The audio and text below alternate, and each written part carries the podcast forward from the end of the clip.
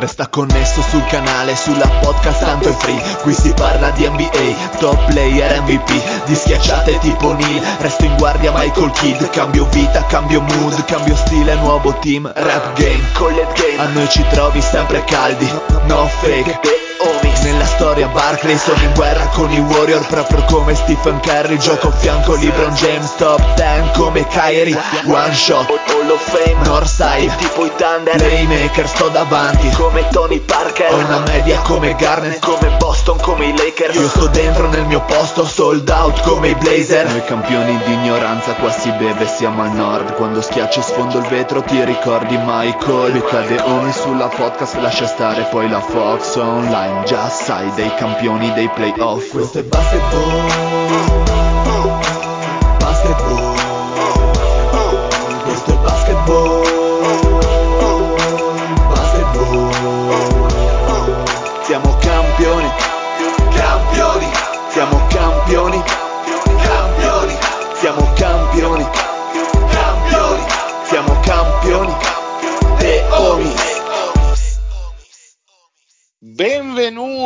Benvenuti, benvenuti in questa nuovissima puntata di The Homies, ormai più frastagliati del PD, eh, sempre meno partecipanti eh, disponibili, ormai è un'impresa qui ritrovarsi tutti insieme, ma noi siamo, siamo carichi e, e non vi facciamo mancare l'appuntamento settimanale a differenza di settimana scorsa in cui siamo stati bolliti dalla vita. Ma cosa, stai, cosa stai dicendo? Più che, altro, più che altro settimana scorsa eravamo ampiamente giustificati dal fatto che uno di noi eh, ha appeso il cazzo al chiodo, quindi il Pat si è sposato e quindi i festeggiamenti si sono protratti. Saluto quel che resta ormai dei Deomis con me stasera, eh, ovvero sia eh, il Fede da Bologna. Ciao Fede. Bella ragazza grande Fede, ultimo vero baluardo. E a proposito Anche di persone balordo. che hanno appeso diverse parti del, dell'apparato insomma, riproduttivo al chiodo, saluto lo zio. Il senatore zio. Aspetta, aspetta, scusa un attimo. Eddie? Pat? Dile? No, non c'è nessuno qua. No, allora, no, no, allora non c'è no. neanche il Pat che, che ha mandato un messaggio molto enigmatico che mi sento di dover leggere agli ascoltatori che so sono preoccupati per la sua salute, dice uh, i dottori della morte mi hanno distrutto, con una puntura mi hanno spezzato tutte le ossa del corpo tranne del cranio, infatti sono ancora lucidissimo. Ci piace ricordarsi così, Pat. insomma, il matrimonio l'uomo, fa questi effetti. Sì. L'uomo del castellaccio ci saluta. È stato bollito, ma non siamo soli questa sera perché, insomma, come forse avrete sentito, in settimana è finita l'NBA, abbiamo un campione con noi. No, stai, stai, buono. Abbiamo appunto decretato Milwaukee come campione, quindi parleremo delle finali NBA? No, ovviamente, forse più tardi, vediamo. Perché estate vuol dire draft, vuol dire prospetti. E, e quindi... vuol dire figa al vento anche, tra l'altro. E a proposito di figa al vento, come al solito, continua la collaborazione tra, insomma, tra i Deomis e il sito, cerco di dirlo male come farebbe il dire, basketballncaa.com. Quindi il nostro caro Gran Visir della Figa, il Manuel Follis, che è anche lui da meno udienze del Papa, ha però deciso di mandarci il suo braccio destro, il suo cardinale più fidato e quindi è un piacere avere con noi il gran prospetto, il Pablito Mutarelli. Ciao Pablo. Ciao ragazzi, ciao ragazzi, il sommelier è andato, è andato fuori per, per, vacanza, quindi ha dato, ha dato, via libera al suo prospetto. Io vorrei fare la vita che fa Manuel Follis, ve lo diciamo dico. Che, cioè... Diciamo che finalmente il Follis scoprirà in questa settimana, avrà il tempo di farlo. Sì, assolutamente, assolutamente. Stamattina mi ha dato rassicurazioni. Eh, io vi, vi, dico solo che Gianluca Vacchi vorrebbe essere Manuel Follis. Eh, assolutamente così. Ma non finiscono qui le sorprese, perché come tutte le no. più grandi feste importanti e insomma c'è, altolocate c'è, c'è, c'è, c'è, l'imbucato, c'è l'imbucato, ovvero come approfittano. Ecco. Butatelo, butatelo per piacere. Che, tra l'altro, è stata una coincidenza incredibile, visto che eh, salutiamo il Poz, eh, insomma, il più grande esponente er- erborifero del, della nostra trasmissione lui era venuto qui per flexare la vittoria di Milwaukee e si ritrova invischiato in una discussione sui prospetti. Se non è il karma questo. Ciao Poz. Ciao Marinone, ciao a tutti. No, ritrovarmi con Pablito anche su questo A sorpresa. è stato meraviglioso. Cioè, pensa, gli rompi i coglioni anche al di fuori di quello che fa Guarda, regolarmente. Devi sapere Anzi- che in realtà eh, nella trasmissione che facciamo insieme Ecco, è esatto, pa- è volevo fatto- dire, fle- flexate un attimo, fate un po' di spam su quello che fate Eh, insieme, dai. La vostra grande occasione. Allora, come grande occasione, manca come al solito, siamo tutti e tre i componenti della trasmissione perché il pacco di Richideri è il terzo componente, solitamente il terzo ci pacca, quindi eh, redazione al gran completo di Benvenuti nella Madness, che è questo programma che facciamo sull'NCAA e in questo momento sui prospetti e sul draft su Radio Basket 108, che è questo progetto eh, di Federico Fioravanti e il Tender ehm, che portano avanti di una radio che parla solo di basket, eh, è una web radio di Bologna. E Mutate Olindo, mutate Olindo. Dai, lascialo stare, vai Poz. Pablo, no, no, beh, alla fine ha ragione lo zio, potevo anche finire perché in realtà è qua, è, è tutto quanto, quanto io svolgo col Pablito, che insomma, da- nonostante la, la lontananza, riusciamo a condurre questo, questo programma insieme. Alla fine, d- tutto questo era per dire che nella nostra trasmissione in realtà è lui, quello che punzecchia e rompe le scatole. Ah, sì, ah, quello sì, sì, assolutamente. Siete cazzo Bene. culo, insomma. Beh, ma è un po' un pattern che ritorna anche nel nostro podcast, però non diciamo quali sono i ruoli definiti. Allora, ci avviciniamo a grandi falcate al draft del 29, se non sbaglio, giusto? Esatto. Qualcuno mi corregga se dico delle fregnacce. E Detroit Piston con la prima scelta.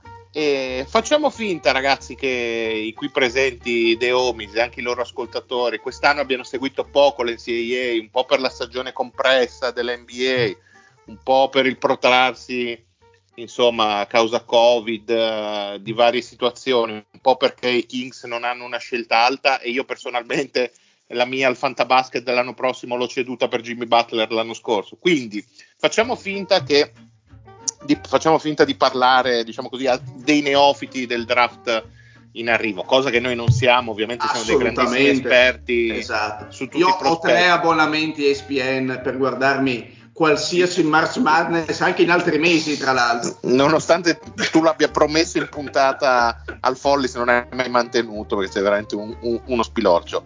Allora ti chiedo, Pablo, incominciamo dalla cosa più facile. Prima scelta assoluta che, salvo cataclismi o insomma eh, estinzioni di massa, dovrebbe essere univoca. Cosa mi dici?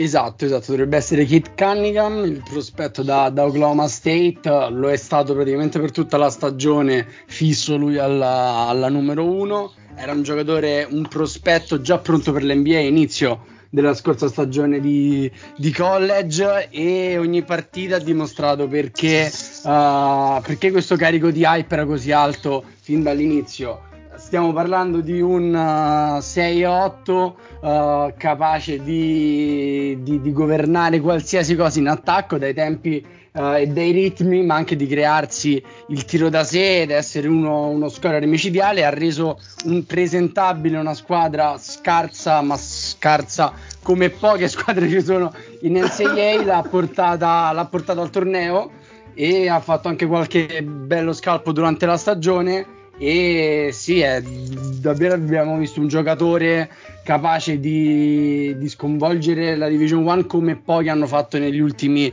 negli ultimi anni. Come comparison c'è chi dà Doncic o chi dà Ben Simmons con il tiro. Eh, quindi... quello che volevo chiederti esatto, da quello che avevo capito era una specie di Ben Simmons forte, insomma, questa è l'idea, quello specimen f- fisico, però con un attacco totalmente diverso.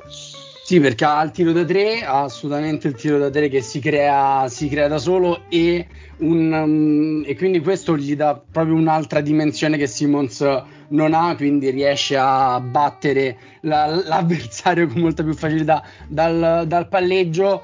Uh, l'unica cosa che gli si dice un po' è, sono le palle perse, ma davvero giocato in un contesto disastrato uh, perché Oklahoma State non aveva alcun talento da mettergli vicino e quindi il rapporto palle perse assist è praticamente mi sa negativo addirittura, però giocava da solo, ha fatto penso mille mila assist che i compagni di squadra non hanno concretizzato, quindi stiamo parlando di un giocatore appunto, era pronto lo scorso anno, è ancora più pronto adesso e quindi in Detroit cioè, non può sbagliare la scelta.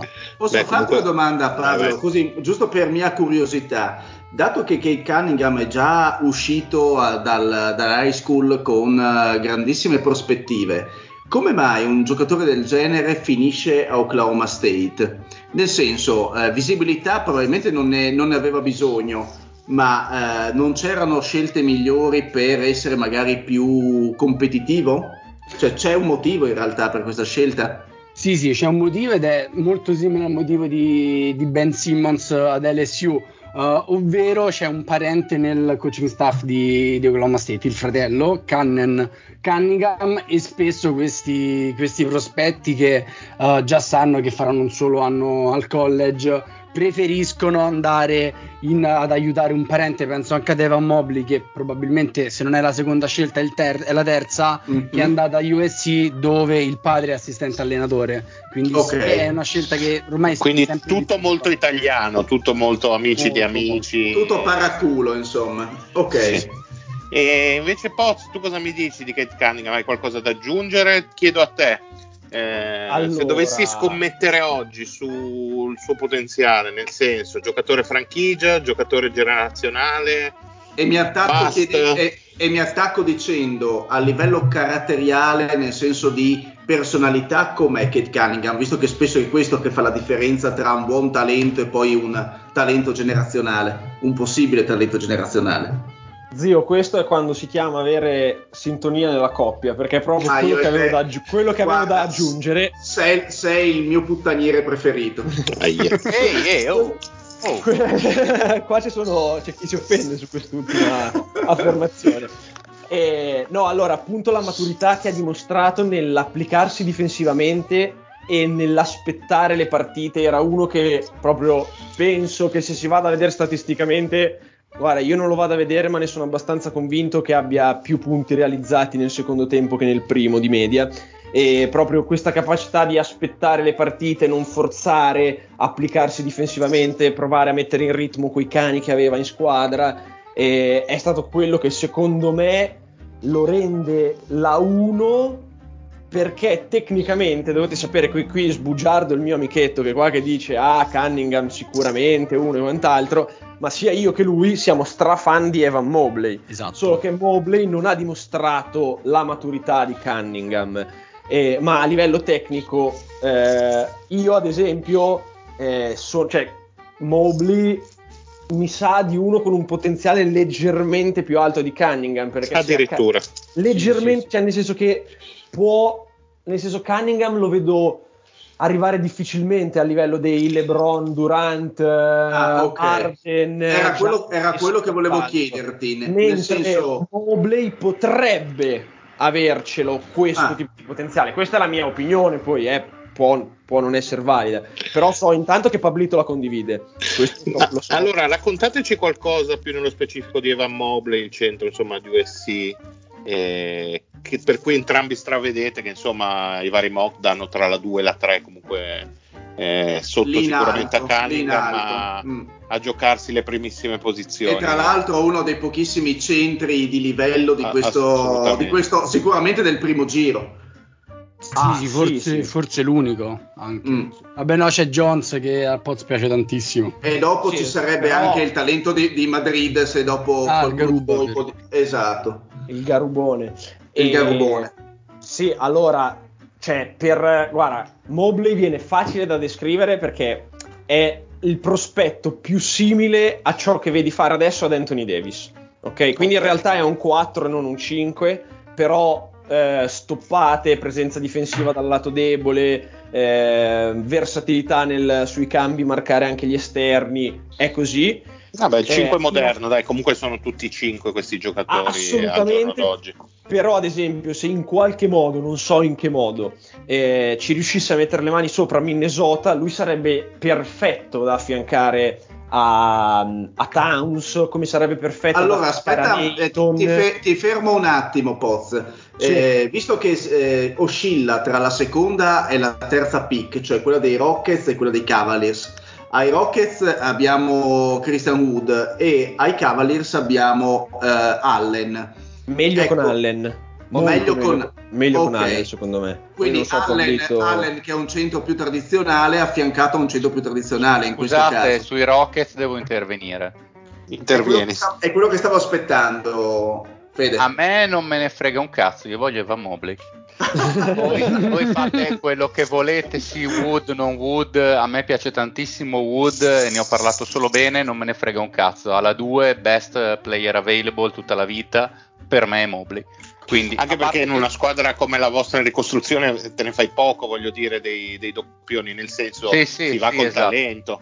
non è, per me non è. Poi a me piace anche Green, non è un problema, tutto quello che volete. Però Mobley mi sembra veramente quello con qualcosa in più, dice Anche, giustamente. anche perché, Fede, se non sbaglio, secondo me un paio di annetti per mettere su anche un certo fisico potrebbero anche Eh, servirgli, no? Anche- eh, perché esatto, esatto. Poi giustamente Mutare, il buon Pablito parla di Anthony Davis eh, e c'è qualcosa, eh, secondo me anche la Chris Bosch nel suo gioco perché è abbastanza smooth in tante cose. A me piace, piace proprio tanto e credo sia quello con più upside. E se non ci andiamo noi con l'upside, chi, chi ci deve andare? Poi Wood chi se ne frega, cioè, Vabbè, faranno. Lo cedi Wood perché ti serviranno scelte, poi Sì, sì, anche per questioni che ha solo due anni di contratto e quindi quando si tornerà forse a essere buoni. Ma vabbè, lasciate stare che è capace che questi qui cedono la scelta per non si sa chi, quale figlio di puttana. Vabbè, non fatemi parlare, andate Mi, avanti. mi voi. dissocio assolutamente da queste posizioni del Fede. Insomma, No, comunque Vai, Mo- vai, Mo- finisci. Mobley ha un, cioè offensivamente, Po- Poz ha detto bene, in difesa è già uno che magari ti può svoltare qualcosa, ma fisicamente forse eh, farebbe meglio nei primi anni a giocare con un centro che un pochino lo difende, perché lui è davvero un grissino lungo lungo che rischia di, di spezzarsi, ma in attacco la Gil anche perché vedo che viene listato insomma più leggero di Kate Cunningham. sì, sì, sì, no, ma Ovviamente. lu- lui è davvero, cioè, fa, fa impressione a vederlo in campo, però questa impressione in att- la, dà in attacco grazie alla coordinazione che ha, perché davvero sembra una guardia nel, nel modo in cui esce dai blocchi, ma anche cui att- con cui attacca il canestro o mm, cre- si crea il tiro, cioè un giocatore che potenzialmente sa fare, può fare tutto in attacco, magari non creare dal palleggio, però anche in post ha un gancetto da 2-3 metri con la mano destra che è micidiale, lo mette quasi sempre e- ed è secondo me, come ha detto Poz, eh, forse lui ha il potenziale per essere il giocatore generazionale mentre Cunningham è solo un giocatore franchigia e, e forse a livello caratteriale Mobley è quello che, che- che presenta qualche, qualche magagna perché ha un atteggiamento strano in campo, lo vedi che sembra quasi svogliato, quasi gioca con, la- con le smorfie, però poi è sempre decisivo. Però è anche lui- vero che nella Mass Madness, cioè quando c'era realmente da, Esatto. da, da- da far valere propria- il proprio talento, è venuto fuori Mobley, se non sbaglio. No, no, assolutamente. Infatti, lui arrivato marzo ha alzato completamente il livello anche al torneo della Pac-12 e poi nella corsa di USC all'Elite 8 è stato fondamentale. E là un pochino mi, mi ha stupito perché lo as- aspettavo a- ai grandi livelli perché la Pac-12 quest'anno era una buona conference, però è stata abbastanza falcidiata dagli infortuni e poi contro le grandi squadre si è sempre presentato al top. Penso Mhm. con la partita contro Kansas, ad esempio. Allora, visto che l'aveva citato il Fede, andiamo a parlare un attimo dell'altro giocatore In ballottaggio, eh, diciamo. Esattamente per queste posizioni, giocatore che ha scelto un percorso diverso, parliamo di Jalen Green che in G League, insomma, l'ultima stagione ha fatto abbastanza le onde, soprattutto in attacco. E che è stato, è stato, se non sbaglio, il diciannovesimo scorer della G League a 19 anni, insomma, quindi sì, mh, mm, abbastanza roba, almeno per, a, a livello di scoring. No, che si dice di questa guardia? No, assolutamente. Jalen Green, secondo me ha un paragone azzeccatissimo che è Zach Lavin, ma Zach Lavin di adesso, perché Lavin alla sua età non aveva quel, quel gioco completo che, che, Jalen Green ha in attacco. Aveva la stessa esplosività e quando attacca il ferro e stacca per la schiacciata lo ricorda tantissimo. Però il livello di, di completezza proprio offensiva che, che Green ha raggiunto al primo anno in G League, quindi anche con una competitività più seria rispetto a livello fisico della Division 1 e quest'anno nella bolla abbiamo visto diverse squadre uh, anche diciamo costruite bene per la G League quindi era, era un, um, un, esperimento probante. E, e lui, lui, ha risposto praticamente è stato il miglior giocatore della, dell'Ignite Team, che era questo, questo team che ha, ha, pagato praticamente alcuni prospetti per andare a giocare. È stato il più convincente, è stato il più solido, il più continuo. E, e lui sì, lui fa dell'atletismo la, la, l'arma con cui apre aprendo le difese perché ha un primo passo devastante. è ancora sco- è ancora scorer e poco creatore per gli altri e spesso si imbottiglia anche perché è iper esplosivo ma poco fisico anche se ha il, ha il corpo per mettere su, su massa, uh, però diciamo ora il grande limite che ha è proprio il andare a sbattere contro le difese che si sì. chiudono su di lui e non riesce a fare nient'altro. Però il tiro da tre è in costruzione, non è ancora un'arma iper iper affidab- affidabilissima, però uh, non, tira ma- non, tira male. Comunque, non tira, eh, non tira, tira male. male.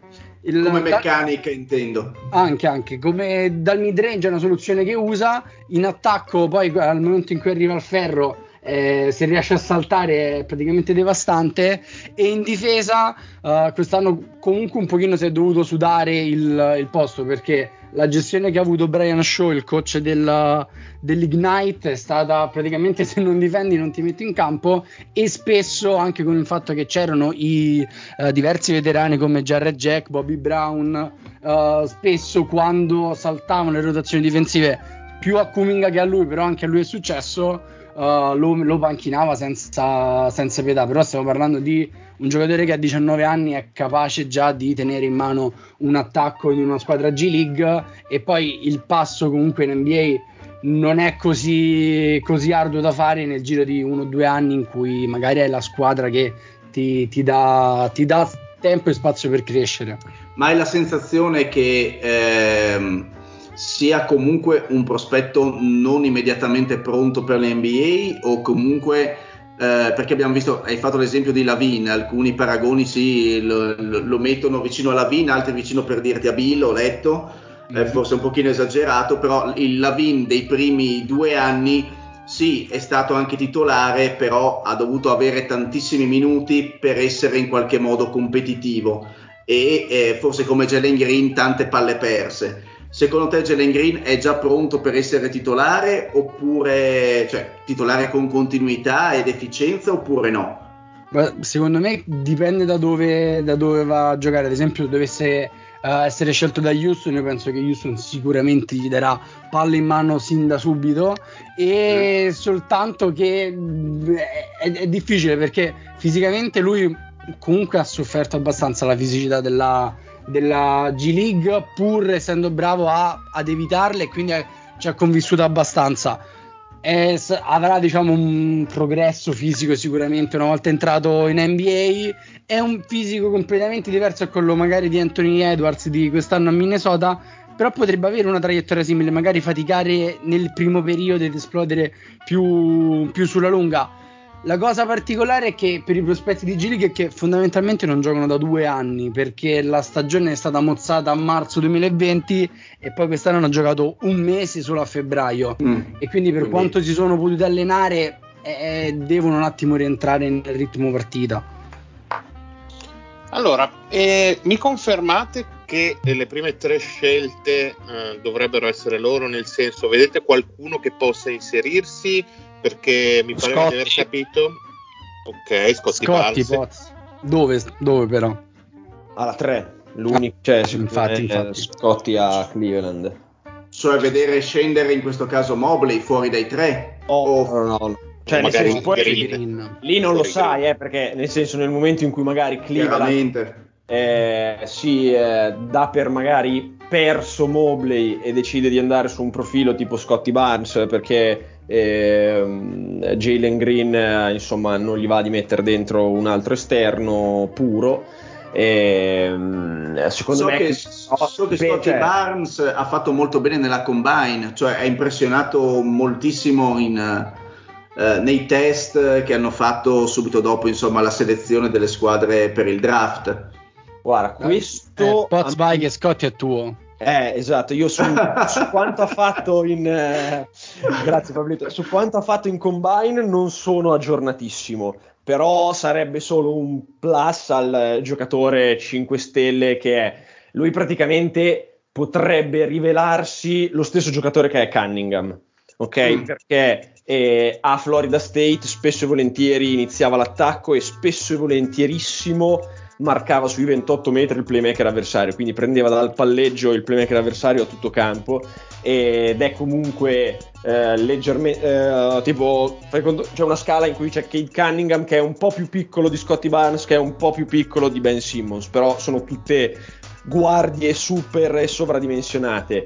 È un giocatore stracompleto eh, che fa della insomma neanche quoziente intellettivo perché quoziente intellettivo forse è troppo però di fare sempre la cosa giusta ok? Che sia il passaggio semplice che sia il passaggio difficile che sia fare un blocco fatto bene che sia eh, attaccare senza la palla ehm, fa tutto eh, in maniera intelligente e giusta come giocatore è eh, un esterno con le caratteristiche che vi ho descritto di 6-9 vero? Sono 6-8 Sì, sì, 6-9 6-9. 6 e 8, 6 e 8, 6 e 9, sì. E- Beh, anche solo banalmente dalle sue statistiche si può vedere come sia il giocatore più all around, comunque 15, Es- 6 e 6, due Esatto. palle rubate, quindi E insomma poi- quasi una stoppata. Giocatore paio abbastanza totale. Esatto, e poi in un paio di occasioni ha dimostrato di essere super clutch, quindi ha anche un uno sicuro se non due game winner in stagione, eh, è un giocatore che si prende le responsabilità e sa cosa farci con la palla. E mm, lui La mia- La mia Vai, vai. domanda è Florida State in questo senso, se eh, magari Oklahoma State ha facilitato Cunningham per le stats eh, nude e crude, eh, come si può collocare Scotty Barnes all'interno di Florida State? Cioè quello che noi vediamo in termini di statistiche, quanto realmente mostra del giocatore eh, che, che- voi avete visto in campo durante, durante la stagione del college? Cioè, per quanto mi riguarda, mi sembra una della stats line più sincera che ho mai, eh, che ho mai sentito. Se era 15, 6 e 6, perché eh, n- eh, non si prendeva eccessive responsabilità in attacco, quindi anche i 15 di media eh, ci stanno tutti nel, nel descrivere, nel rappresentare il giocatore.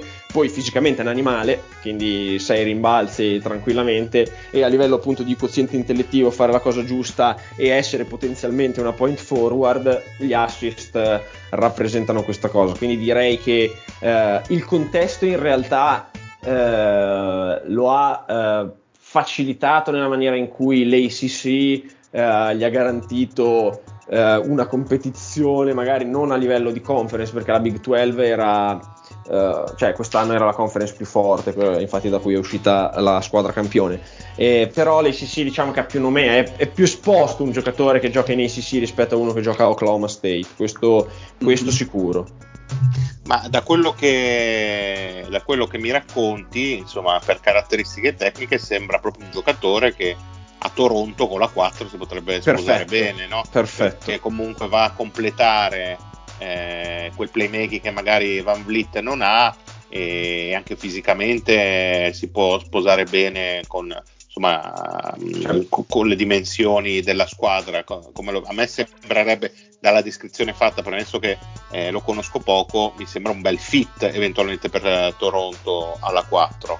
Guarda, lascio Pablito parlare perché per me eh, Scotty Barnes è un buon fit a Detroit, è un buon fit a Houston, è un buon fit a Cleveland, è un buon fit sei, a sei Toronto. un pochino di parte. No, nel senso che è proprio un giocatore che mh, tutte e quattro le squadre che scelgono avrebbero posto e eh, ruolo da dargli abbastanza subito. Poi non penso che Detroit impazzisca prenda Scotty Barnes alla 1. Però la stessa Detroit non, non lo vedrei male per dire. Quindi, Magari con un trade down. Esatto. No, no, ma, ma, ma Pozza ha ragione, c'è probabilmente un altro draft, mh, potevamo anche parlare di Barnes alla, alla 1 perché difensivamente è un giocatore spettacolare, forse il più versatile di tutto, di tutto il draft. C'è da sottolineare il fatto che Florida State negli ultimi anni a livello di giocatore da portare in NBA si sta facendo sempre più interessante. Abbiamo visto Terrence Mann con, con i Clippers, come è cresciuto, è un tipo di sistema particolare in cui giocano sempre giocatori molto diciamo da 6 e 5 in su 6 e 6 e quindi sempre molto versatili e, e Barnes è il, il grande manifesto di, di, Florida State e secondo me sì anche, anche lui dove, dove va, va, va benissimo. Io magari a, a Toronto ma giusto per gusto personale mi piaceva più il, l'idea Jalen Sachs da vedere Sachs ecco. e, e Van Vliet insieme però cioè, ci può stare benissimo con un hobby Ecco, allora, visto che te lo sei citato, Sachs, eh, esatto, visto che poi prima Poz parlava di clutchness, sì, no, insomma, un giocatore sola, che. Una sola cosa. Cercate sì. di convincermi che non fa cagare questo giocatore perché allora, non mi piace neanche un po'. Su, eh, su, Barnes a Toronto, forse in realtà delle prime quattro è il fit peggiore perché hanno Anunobi e, hanno Anunobi e Siakam. Non eh, si completano bene, secondo te, appunto. Cioè, nel senso, in realtà avrebbe, avrebbe la strada molto sbarrata da Toronto, secondo me, perché nel senso, nel suo ruolo ci sono giocatori affermati, a meno che proprio non prendano e lo mettano playmaker titolare da subito, se no da 3-4. Che può darsi. Eh, che, di, che, può anche essere, esatto. Perché Van Vliet comunque è, è, piccolino, quindi puoi coprirlo con uno grossissimo che invece poi fa da, play, da ball handler primario. Eh, sì. Vero, vero, anche questo. No, no, anche questo. Però eh, diciamo che eh, forse a Toronto eh, potrebbe essere, se non riesce a fare il, a portare palla contro gli esterni NBA che magari eh, sono di un'altra pasta rispetto a quelli che ha affrontato fino ad adesso, eh, poi a Toronto potrebbe trovarsi chiuso come 3-4, invece in tut- nelle altre squadre, qualora non riuscisse a portare giù la palla, comunque nel ruolo di ala eh, può trovare il suo fit, solo questo. Allora, dicevamo di Jalen Sachs, insomma la, la guardia di Gonzaga che eh, si è fatto notare al torneo, sicuramente anche i nostri ascoltatori, qualche giocata decisiva, qualche buzzer beater vagamente importante gliel'avranno visto fare. E che cosa mi dite su, su, appunto, sul freshman di Gonzaga? Eh, io ero curioso delle, delle perplessità dello zio perché ne parlavamo con il Poz l'altro giorno di come noi comunque dopo una stagione abbiamo visto e rivisto i giocatori, quindi magari abbiamo anche lo, lo sguardo un pochino offuscato perché dalle no, tante partite, io... però uno sguardo fresco sul giocatore secondo me è interessante, quindi magari qualche perplessità da cui partire secondo me è carina come, come spunto iniziale.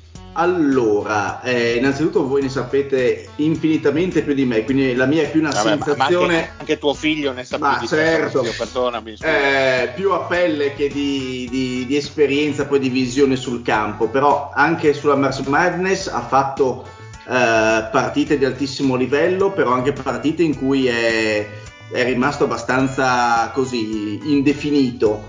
Ehm sul fatto che sia uno dei primi molti lo danno nei, nelle prime tre, nelle prime quattro scelte, mi, non so, mi sa del giocatore ancora da, da farsi, ancora uh, un pochino da costruire, non prontissimo. Poi magari inizia la prima partita di campionato NBA e ne fa 25 e conclude con uh, eh, 21 punti di media e 17 assist, però questa è la sensazione che, che mi dà Sachs, nel senso che eh, preferirei magari i giocatori che sono in questo momento più in basso nel, eh, ne, ne, vari, nei vari mock piuttosto che lui. Ecco, non mi dà una sensazione di stabilità, di continuità. Questa è la sensazione che io ho su di lui.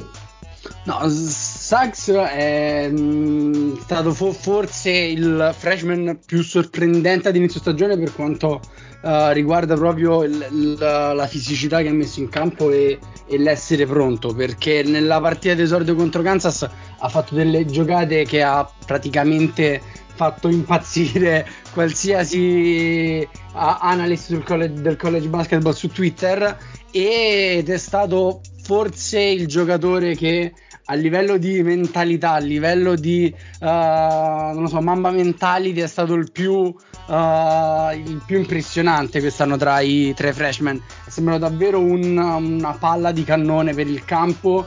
L'ha aiutato il fatto che ha giocato tantissimo uh, negli anni da high school da quarterback, quindi aveva un fisico già pronto. E mh, mm, secondo me è quel classico giocatore che a livello mentale il salto in NBA non lo soffre, anzi uh, forse lo facilita di più perché uh, negli spazi aperti dell'NBA potrebbe sguazzarci di più. Io concordo, secondo me è un giocatore molto più fatto e finito di quello che magari si possa pensare essendo un freshman perché alla fine il tiro da tre magari è un pochino migliorabile perché non ha tirato con, straord- con straordinarie percentuali però nelle poche partite che Gonzaga ha avuto punto a punto nel finale ha sempre messo le triple decisive, penso a quella mm-hmm. contro UCLA, ma anche una in stagione contro BYU in una forse l'unica partita in cui Gonzaga ha avuto delle difficoltà. Il fatto che ogni tanto magari scompariva è perché Gonzaga quest'anno è una squadra meravigliosa, infatti è stata imbattuta fino alla finale e le armi erano tante e questo secondo me però ci può anche far capire come non ha alcun problema a, a condividere il campo con giocatori più, più, forti. Io se dovessi puntare un 100 eh, euro su chi fra dieci anni sicuramente ha fatto un'ottima carriera in NBA è lui, magari non straordinaria, non da giocatore che ci fa impazzire totalmente, però secondo Ma da solido titolare magari in NBA. Solido sì, forse anche All Star, magari non proprio da primo violino, però secondo me è un giocatore che in NBA ci sta una specie benissimo. di Lauri come carriera diciamo una cosa del genere sì forse più fisico meno, meno no ma parlo solo di carriera sì, eh, non sì, parlavo di, carriera, di, secondo me ci sta, ci sta benissimo come anche tu perché poi tu parlavi di fisicità eh, insomma un giocatore di 1,93 m che ha chiuso la stagione a, a, oltre 6 rimbalzi e mezzo a partita quindi esatto, è esatto. uno che, che sposta da quel punto di vista le mie perplessità invece vedendolo mi dà un po', adesso non vorrei prendere proprio un abbaglio, delle, delle vibes un po' alla, mm, alla Branson di Dallas, eh, nel senso che quel giocatore che eh, a livello universitario pareva destinato poi a, a spostare anche al piano di sopra, eh, ma è riuscito a ritagliarsi uno spazio in NBA solo come, diciamo così, super role Specia- o specialista, sì. Esatto, anche perché mi sembra, insomma, magari eh, Branson un po' più piccolo forse ancora, ma la tipologia di giocatore me lo ricorda un po'. Non so se voi... Eh, no, no, perché... Allora, Suggs, secondo me, per la maturità e la fisicità con cui ha giocato, spesso e volentieri ci si dimentica che era un freshman Okay. E cioè, Branson è uscito dal college dopo, cioè era un giocatore esperto, comunque mm-hmm. dove ave- era migliorato, ma Suggs, cioè... Se... È più talento di base, mi dici. Ma insomma. sì, cioè se Suggs l'anno prossimo, cioè se Suggs fosse uscito al terzo anno di college come Branson, se non sbaglio è uscito al terzo. Sì, sì, terzo, terzo. E cioè parlavamo di uno che quest'anno e l'anno prossimo avrebbe ma stradominato non a livelli di Branson ma cioè, okay. è proprio eh, per cui su Suggs diciamo che allora sicuramente eh, rischia di avere il potenziale più basso di quelli eh, scelti nelle prime 5-6, ok? Perché se noi come sesto consideriamo Kuminga, che bene o male sono questi i 6 che vengono dati eh, come primi 6, eh, Suggs rischia di essere quello con meno potenziale.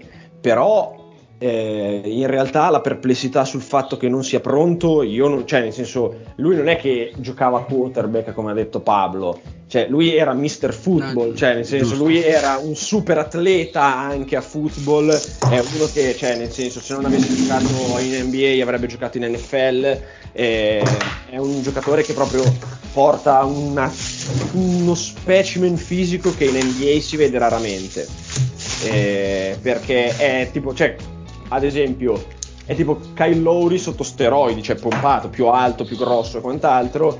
E l'unica cosa che appunto eh, mi viene da dire su Suggs è che il tiro forse non gli era richiesto, forse ci lavorava il giusto e quant'altro, però potrebbe essere un po' ehm, il solco da, da, scavalcare per lui, insomma quello che rischia di tarpargli le ali più di tutto è, è se il tiro rimane ondivago, ma non è detto, diciamo che se di Suggs eh, per uno che ha guardato tanto college rimangono in, cioè, impresse due partite che sono all'inizio dell'anno con Kansas e eh, la semifinale con, eh, con, con, UCLA. Con UCLA tipo ha fatto il buzzer da centrocampo, ma quella lì è stata tipo la seconda azione più esatto. impressionante della partita perché ha fatto tipo a un certo punto decisivo, perché poi è una partita che è andata all'overtime, quindi in un momento decisivo della partita ha fatto tipo canestro, stoppata incredibile in difesa e, e, e no, ha fatto quel passaggio a tutto campo, ah, il passaggio schiacciato,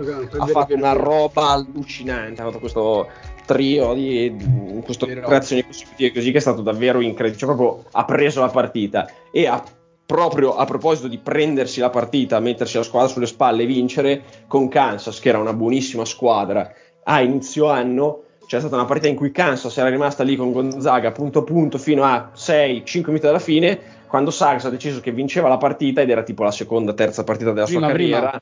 Prima. Ah, pri- ah, esatto, prima, no, l'esordio. l'esordio. l'esordio. E ha deciso che lui vinceva la partita da solo e così ha fatto. Contro giocatori esperti, Kansas aveva tra i, miglior- tra i migliori difensori sugli esterni della nazione. Eh. Stiamo parlando che dopo Baylor erano loro i migliori esterni e forse a livello di individualità Wilson è proprio il migliore di tutti.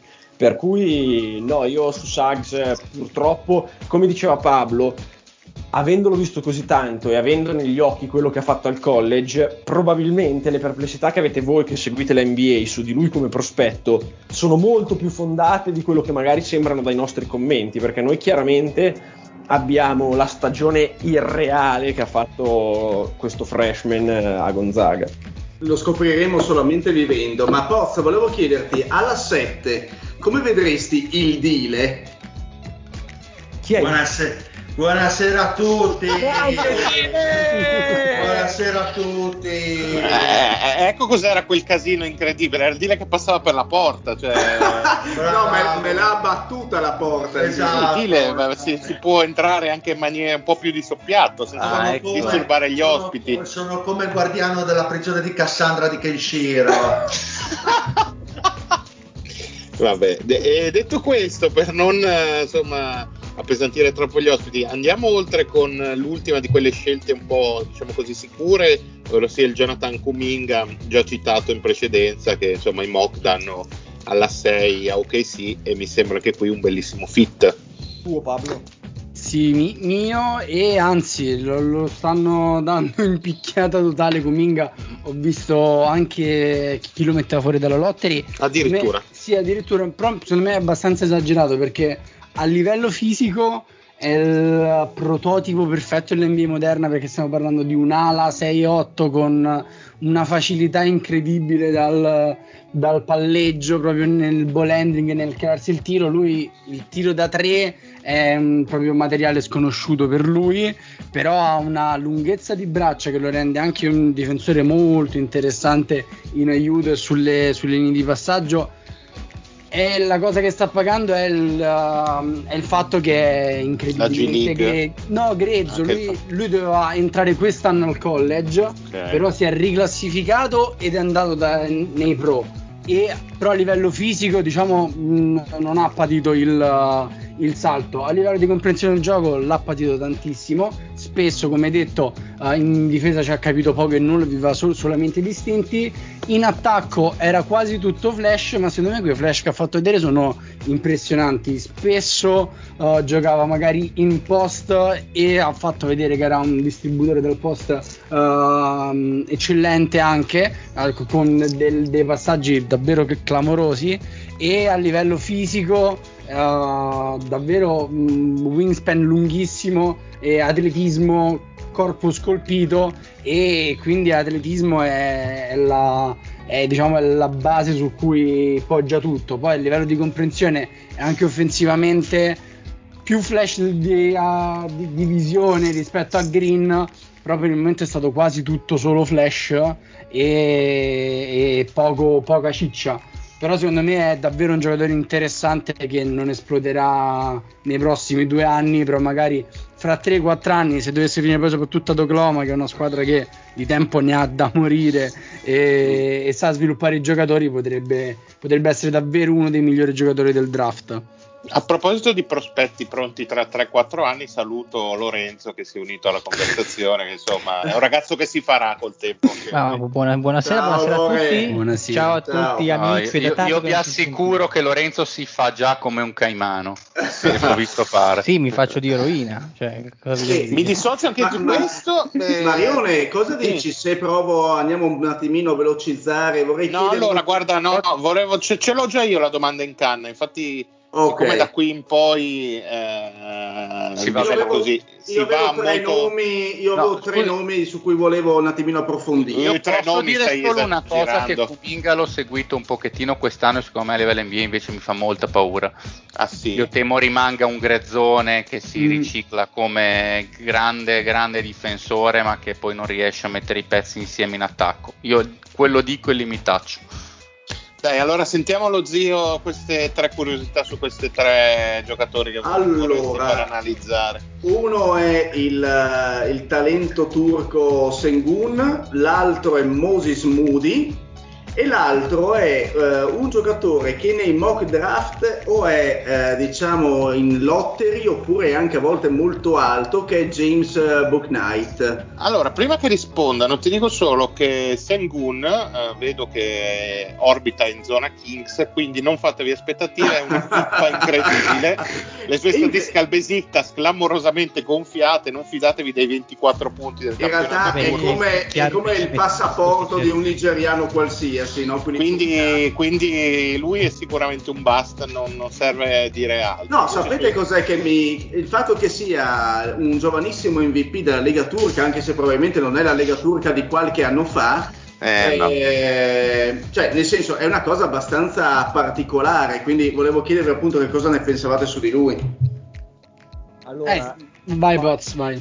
allora, c'è da dire che nel senso è europeo, quindi visto meno, perché poi non è che facesse l'Eurolega, che quindi... eh, però è un giocatore che eh, in una NBA sempre, eh, sempre più dinamica potrebbe avere delle difficoltà con i piedi che si ritrova perché è questo nel senso che è un giocatore spaz- cioè come giocatore di basket a me piace tanto perché è proprio un giocatore di pallacanestro a mano ehm, vicino al ferro eh, non, non tira da tre Eh, Vabbè, stiamo parlando di Pekovic, quindi insomma la parabola di Pekovic. eh. Beh, insomma, è la metà di Pekovic, però Ah, ho fisicamente. capito, però dominatore in Europa e in NBA però Eh, non lo so se avrebbe particolare. dominato, non, non lo so se avrebbe dominato così tanto a livello Eurolega, eh. comunque il campionato turco come si stava Beh, dicendo, eh, però comunque nel senso farli eh, quei numeri da Certo. professionista alla sua età, per, ehm, per cui io credo che il, cioè nel senso come giocatore sia un giocatore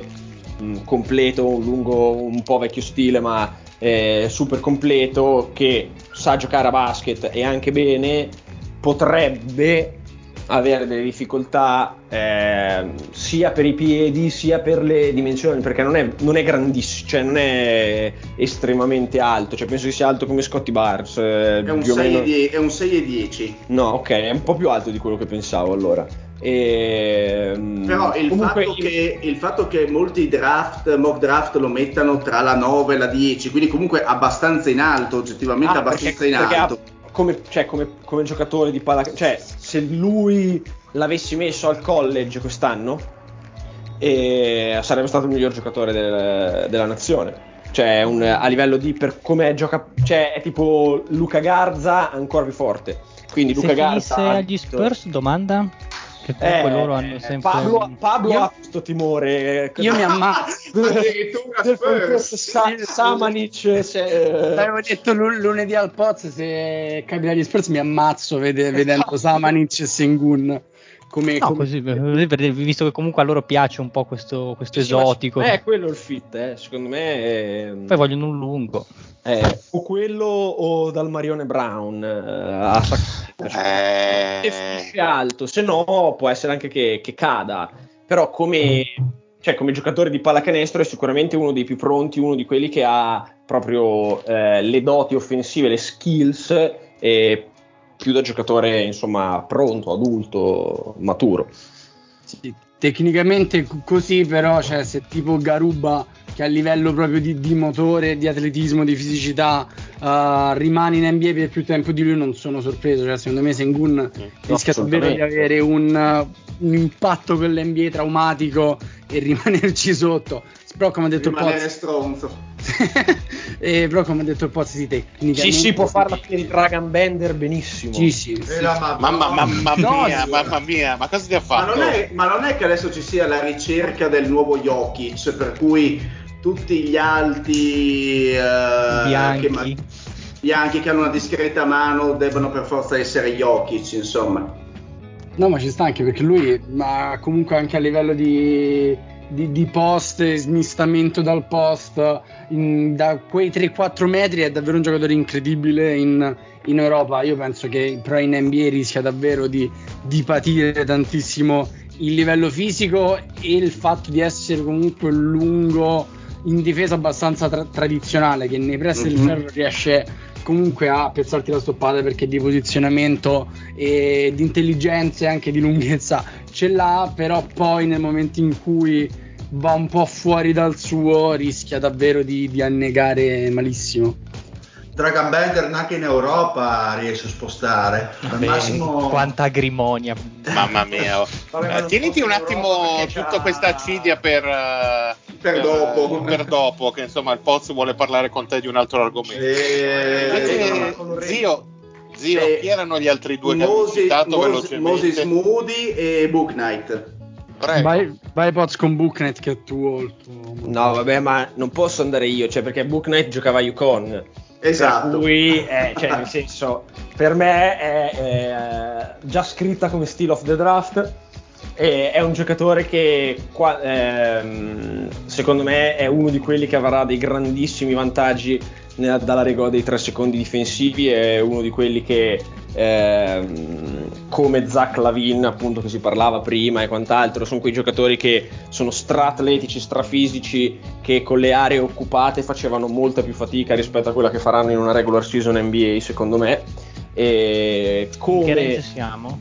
siamo nel range, secondo me, Dalla eh, 7 in giù. dalla 7 in giù e come carriera siamo, secondo me, un eh, Lou Williams del 2021, quindi più atletico, più fisico, meno Più scorer fisico. magari dal mid range, però con quel tipo, cioè un sesto uomo di stralusso per tutta la carriera, con magari dei, dei buchi dietro, perché secondo me quelle che sono state le perplessità su Book Night eh, al college, che sono il tiro e eh, le palle perse, la distribuzione, insomma il- la visione di gioco, era molto dovuto a, Scusa, al scusa contesto. Post, eh, Vai, vai. Post, eh, e Pablo, eh, ma eh, è una mia impressione o comunque questi prospetti del draft hanno un po' tutti la mancanza del tiro? Beh, sicuramente tra sto pensando ai primi di quelli di cui abbiamo parlato, sì, in effetti forse Jalen Green che è uno super streaky shooter che può fare 0-7 e 7-7 in due serie consecutive eh, è forse il miglior tiratore. Non so Pablo cosa ne pensa, però sì, il tiro è sicuramente Sì, ci- Sì, ci stavo pensando, sì, forse per trovare tiratori affidabili mh, bisogna scendere un po' giù con Kispert, lo stesso Moody e Springer anche tira bene da tre, però sì, un pochino il tiro da tre è quello che, che manca, infatti si parla tantissimo, io so, di Wisekamp come possibile reach alla, alla Cam Johnson ed è francamente un po' esagerato, però sì, a livello di tiro da tre non è che c'è tantissima merce tolto Kispert. Eh, Infatti Vabbè, è il ce- motivo per cui Kispert è così alto, perché per il Ce, resto... ce- ce l'hanno appena insegnato le finali, che per essere MVP non serve avere il tiro. Quindi... Mamma mia, ma come sei? Come ti piace mettere zizzania? Eh, basta Cioè, fare delle prestazioni che non si cioè, vedono negli pazzesco. ultimi 40 anni, in effetti. Non, non è, non è Mamma mia, mamma mia, ma, ma non siamo qui per la- parlare di NBA Finals, non ancora. E mh, ne approfitto allora, mh, se gli altri hanno qualche curiosità veloce su qualche prospetto, magari anche più in là, eh, se insomma da chiedere. No, no, Cose studi che Pablo è un Moody, fan. Moody, Ok, sì. Moody, scusa, ragione. Moody sono- Moody- Su- super fan, lui grandissimo tiratore, fisicamente uh, un bulldozer che attaccava l'aria fortissimo quest'anno. Uh, sembra essere dato come 3D clamoroso alla Michael Bridges, è il paragone che spesso quasi tutti fanno. Secondo me, probabilmente c'è anche qualcosina in più. L'ha anche dimostrato quest'anno al draft, al draft al college perché a livello di palleggio ha fatto cose che secondo me Bridges non sapeva fa- fare, però atletismo, wingspan, difesa, intensità e, e tiro da tre e, e quindi secondo me poi ci, ci unisce anche una capacità di, di lettura e di movimento senza palla che uh, ha imparato quest'anno a, a- ad Arkansas nel modo di giocare di coach Musselman che secondo me in NBA può, può far, uh, può far molto comodo. Infatti a me sarebbe piaciuto molto vederlo a Golden State poi secondo me Golden State non, uh, non sceglierà però è un giocatore secondo me molto la round che uh, con il tiro da tre e la difesa riesce sicuramente a ritagliarsi un posto e, e poi secondo me può essere anche molto alto. E su Book, Booknight aggiungo solo una cosa. Il primo anno era quasi solo uno schiacciatore nel secondo anno ha messo su un arsenale offensivo che io credevo non, non- non appartenergli e secondo me ha ancora tantissimi margini di crescita e Poz si è tenuto un po' basso dicendo sesto uomo di lusso ma secondo me potrebbe essere anche qualcosina in più. Addirittura.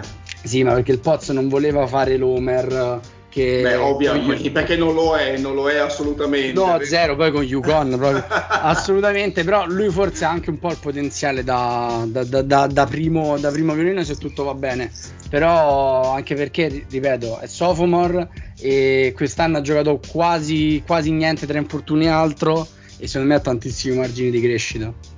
Ma a proposito di chi ha giocato poco e che però eh, nei mock eh, risulta sempre essere lì, cioè Jalen Johnson, eh, nel senso che cosa si valuta di questo giocatore? Perché sappiamo che ha fatto pochissime partite con Duke, eh, cioè relativamente poche.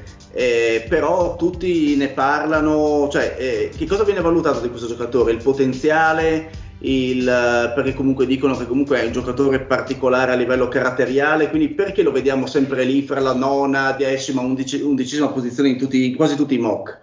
Eh, il- il fisico nato Esatto. per giocare a pallacanestro. Esatto. E poi secondo me c'è anche la questione del mistero, quindi finché non li vedi uh, pensi sempre quello che potrebbero essere, mentre magari, ripeto, un Suggs che ti sei visto tutta la stagione hai più fissati Mhm. uh, pregi, pregi e difetti e su questo diciamo che, che Jalen Johnson è stato anche abbastanza intelligente perché visto, ha visto l'andazzo di Duke e visto che sarebbe stata una stagione Se n'è tolto, se n'è tolto. e, e diciamo questo ha giovato tantissimo il suo, il suo, il suo stock anche perché lui la cosa più diciamo bella che ha è, il- è la visione di gioco soprattutto in campo aperto così bella che spesso fa delle cavolate gigantesche però per il momento è, è nulla perché anche che ne so ha tirato 40 e passa da 3 ma tipo ha tirato 10 triple quindi non, non lo sappiamo se Se sia un campione basso per... ha sculato o meno Mm,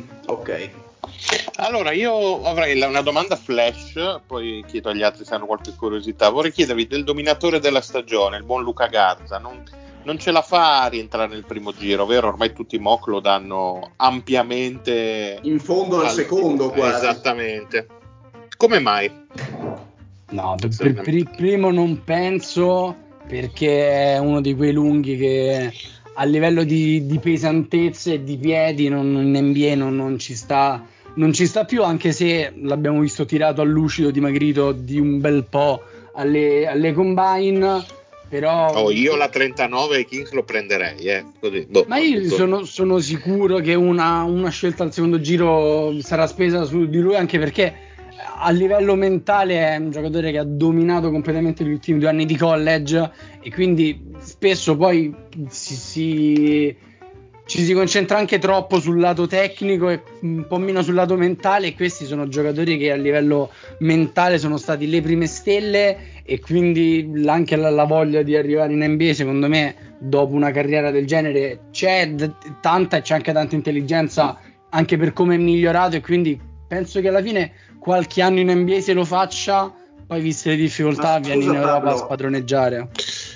Ma lo vedi, lo vedi così cioè lo vedete così um, così difficile nell'inserimento in NBA Luca Garda, nel senso... No, io al uh, grido di se Frank Kaminsky ha fatto 10 anni in NBA li può fare eh, anche Garda. No, appunto, sì, però era, era, esattamente l'esempio che avevo in testa. Ah, beh, allora, il grande irreprensibile Kaminsky però, mi permetto di dire, ti non faccio parlare che, il Dile Ti ricordo perché... che aveva quasi un anello al dito, quasi. Mamma mia, la scortesia che avete stasera è una roba incredibile. Date sempre il peggio di voi davanti agli ospiti, non vi si può portare in giro, mamma mia. Vabbè, c'era Jeff Teague, cazzo, un anello lo, al dito. Mamma mia, ecco qua la messi. Si, si dire, ma non ti tagliarle bene. No, infatti. e ragazzi, eh. dico The Homies, avete qualche altra curiosità su qualche pupillo, magari un po' più nascosto? Così poi eh, ho chiesto allo zio, allora, io avevo chiesto allo zio, ma non avete parlato di Devion Mitchell.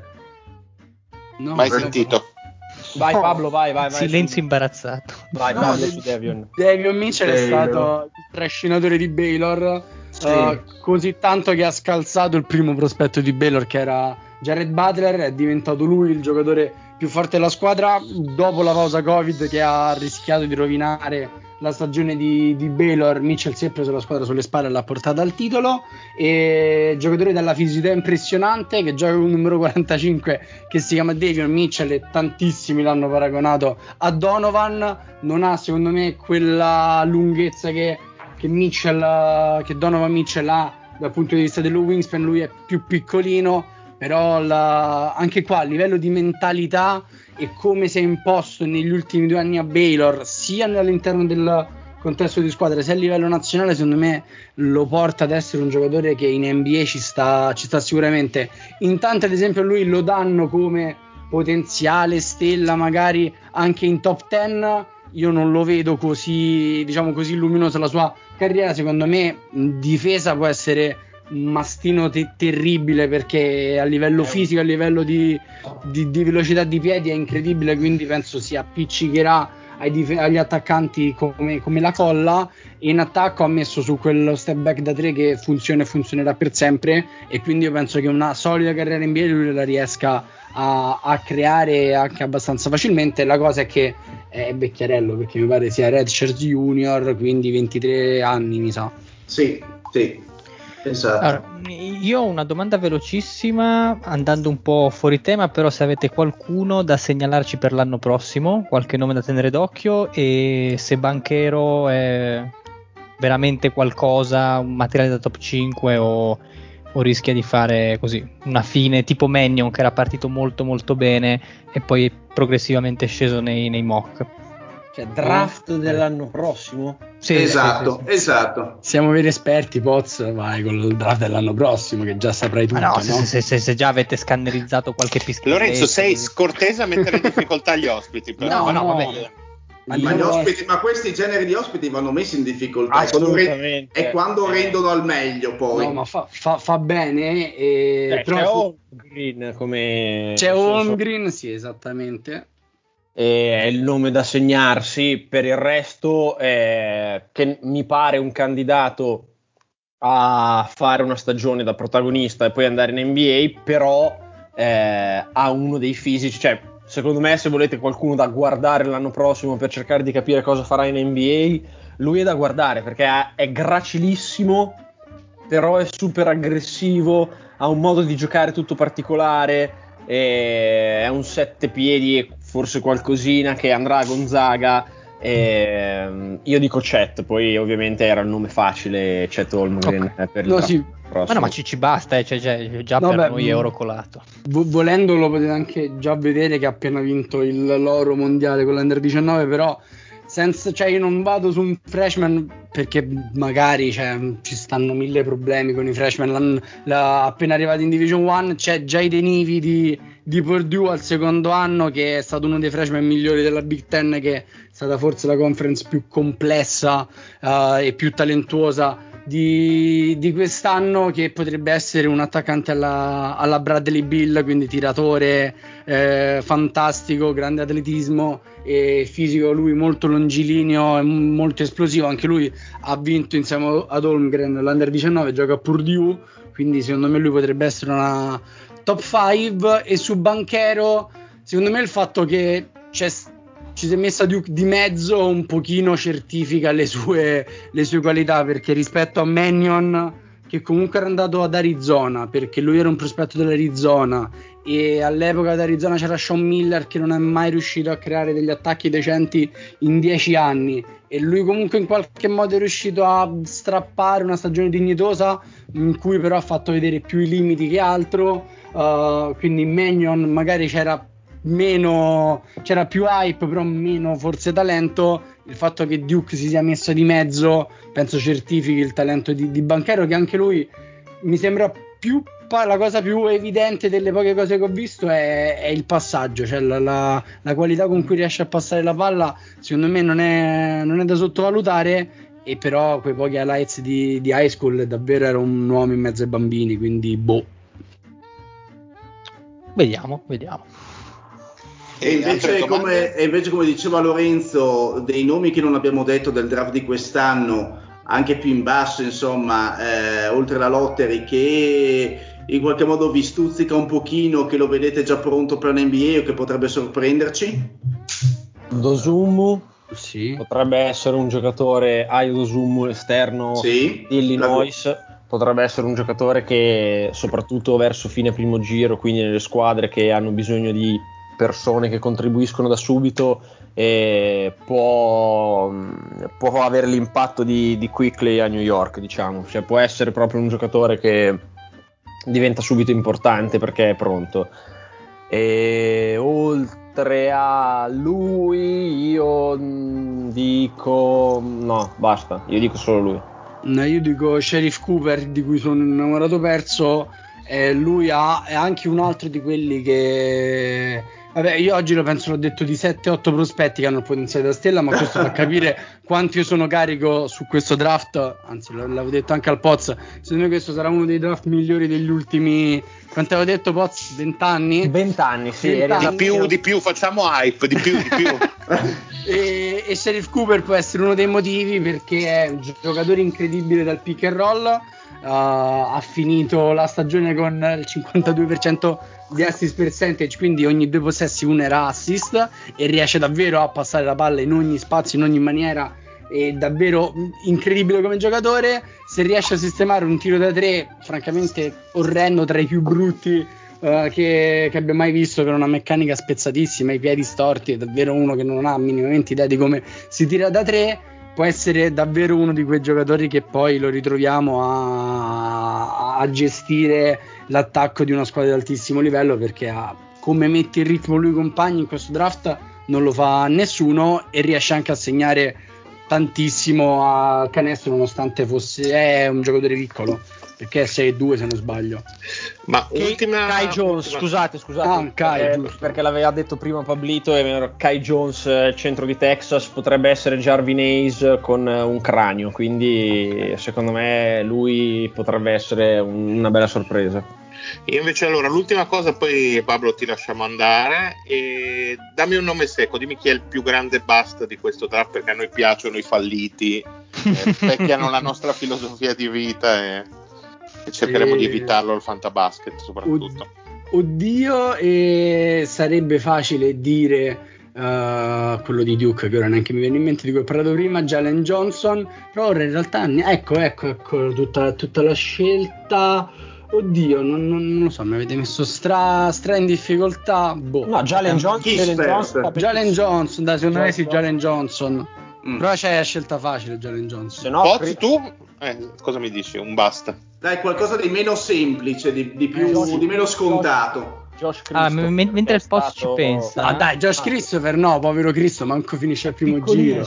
Eh, cioè, se non finisce il primo giro, ok, però nel senso, secondo me qualcuno che ci scommette lo trova e poi alla fine non è giocatore NBA. Io, io lo amo, Josh Christopher. Eh, lo so, mi dispiace. Ah, tipo il nuovo Kira Lewis, queste cose qui. Vabbè, bellissimo no, Kira Kaira, Lewis. perché hai già bollito Kaira? No, poi? che- che Kaira mi Ma sì, basta, ormai è finito. No, Deve rimanere ad Alabama, Kaira. Eh, zio, te hai Beh. capito che dobbiamo scegliere la 21, quindi? Eh, non lo so perché mi, mi stanno, mi stanno mettendo un po' di confusione, ragazzi. Qua, perché... Vabbè, ma ti riascolti la puntata e analizzi bene quello che è stato detto, così poi capirai dove sbagliare. Intanto, allora ringrazio Paolo per, eh, per la competenza e la compagnia. Grazie a voi ragazzi, è stato bellissimo e non lo so, ucciderò Manuel più spesso così vi vengo a trovare. Grazie mille. Grazie, Paolo. Mandalo. Grazie Pablo. O mandalo in, fe- mandalo in ferie più spesso. Non salutiamo invece il Poz perché, ragazzi, è, è quasi il momento di parlare di, di cose.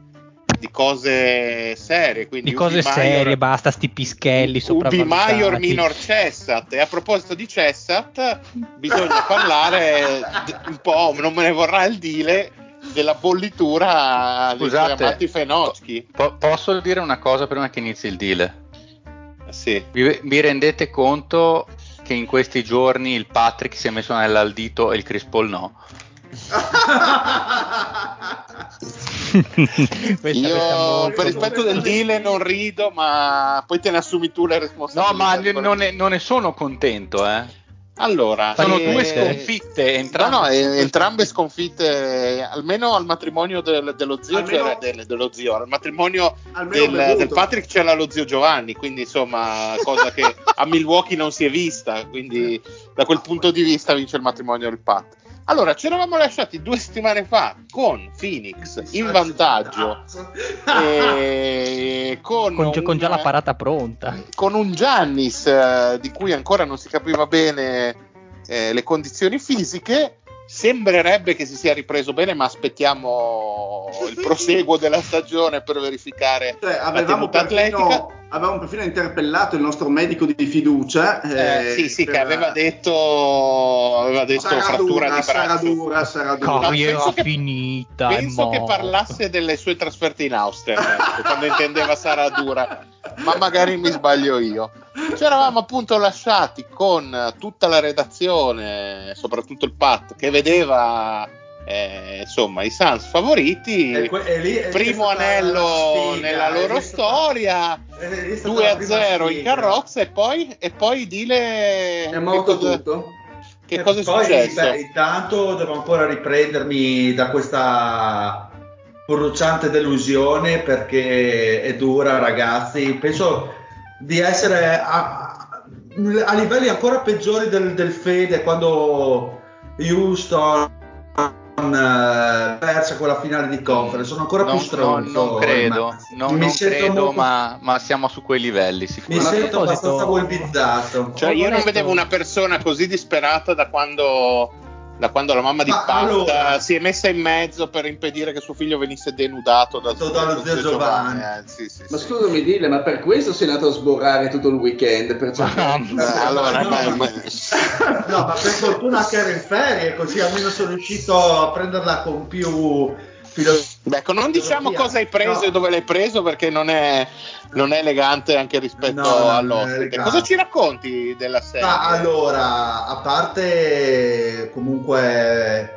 in merito a Budenholzer, perché No, adesso non, non partire col fare democristiano, Dile che hai una No, faccia allora- di perle. Onore ai vi. Oh dai, dile, dai, No, fai, fai allora, gli auguri parte- anche a di parte Ciogelli quello- abbiamo finito. Esatto. A parte Vecchio che cuore, Licio, l'amico, l'amico del Lorenzo ci ha spaccato il buco del culo, detta proprio... No, aspetta, però su, su questo dile, ma anche in gara 1 e gara 2 aveva spaccato i buchi del culo, eh, quindi Ma a me- penso sia stato molto continuo tutta la serie. dai. Ma a No, me- ga- gara ma- 2, dai, gara 1, insomma, Ma interlocutori. insomma, però diciamo le- la profezia del Fede in cui vedeva gli accoppiamenti tra Suns e Bucks eh, a sfavore dei Phoenix si sono poi alla fine avverati al 100%.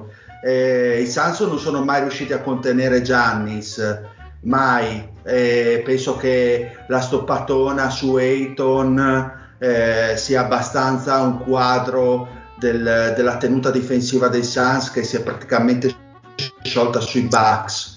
Poi ovviamente non c'è stato solo Giannis perché hanno fatto una gran serie eh, ovviamente da gara 3 e poi anche gara 4, gara 5, quelle ultime rubate, insomma, ma poi ne parleremo. Holiday e soprattutto Middleton che a livello clutch è stato fondamentale per questi Bucks.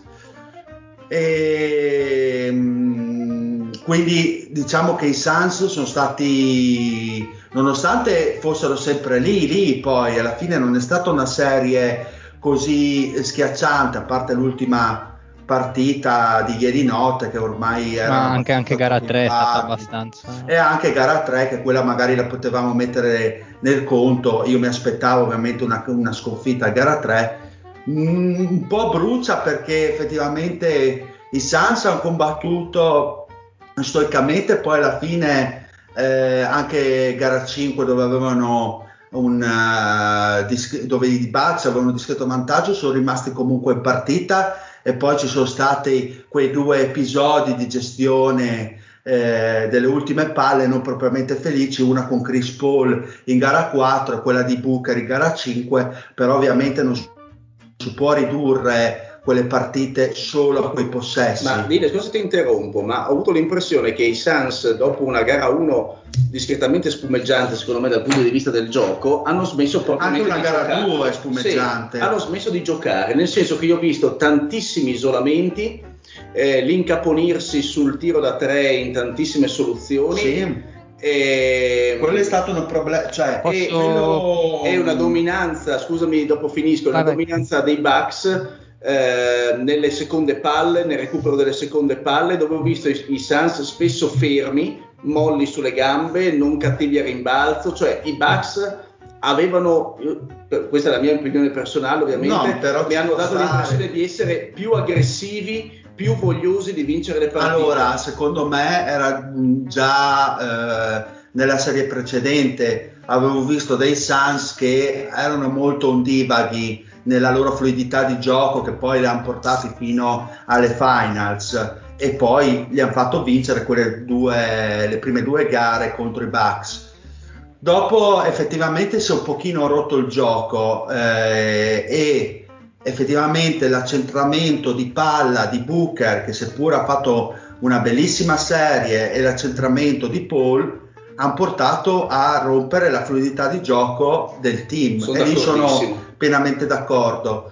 Poi eh, sono stati anche molto bravi i Bucks a livello difensivo in queste gare a rompere un attimino le linee di passaggio e a costringere anche i Suns a giocare un pochino in isolamento, cosa che aveva già però, fatto Los però li ho, Angeles. visti, li ho visti tantissimo fermi, nel senso con Booker palla in mano eh, sul, diciamo, sul- sulla punta, in punta, Sì. nessuno si muoveva. È ovvio che poi difendere su quattro giocatori fermi eh, risulta meriti ovviamente alla Beh, difesa dei anche lui, per dire, è, è molto esplicito secondo me, per quello un po' mi brucia, nel senso che è molto esplicito anche in gara 5, dopo che hai fatto quella rimonta, c'è l'ultimo possesso a 20 secondi, dalla fine avevi Ayton libero sul pick and roll o dopo che comunque era andato in doppia marcatura Holiday e poi ha rubato la palla a Booker, Booker aveva la possibilità comunque di scaricare a un Chris Paul che era fuori sulla linea da 3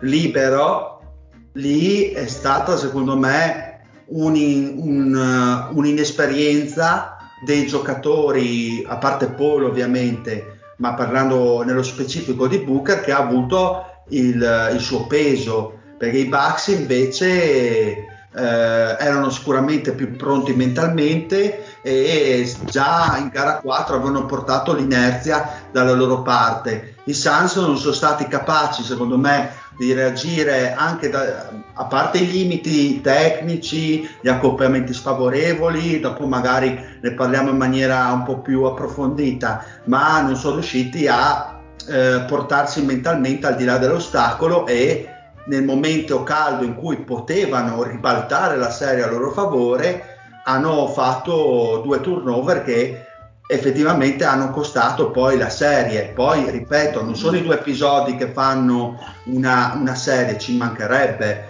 Dile, scusa, ripeto, scusa se ti interrompo, no? siccome Lorenzo vuole intervenire su quanto hai detto poco fa, prima che poi il tuo flusso Ah, ok. ti porti tra due o tre ore a essere ancora qui. Vai Lore.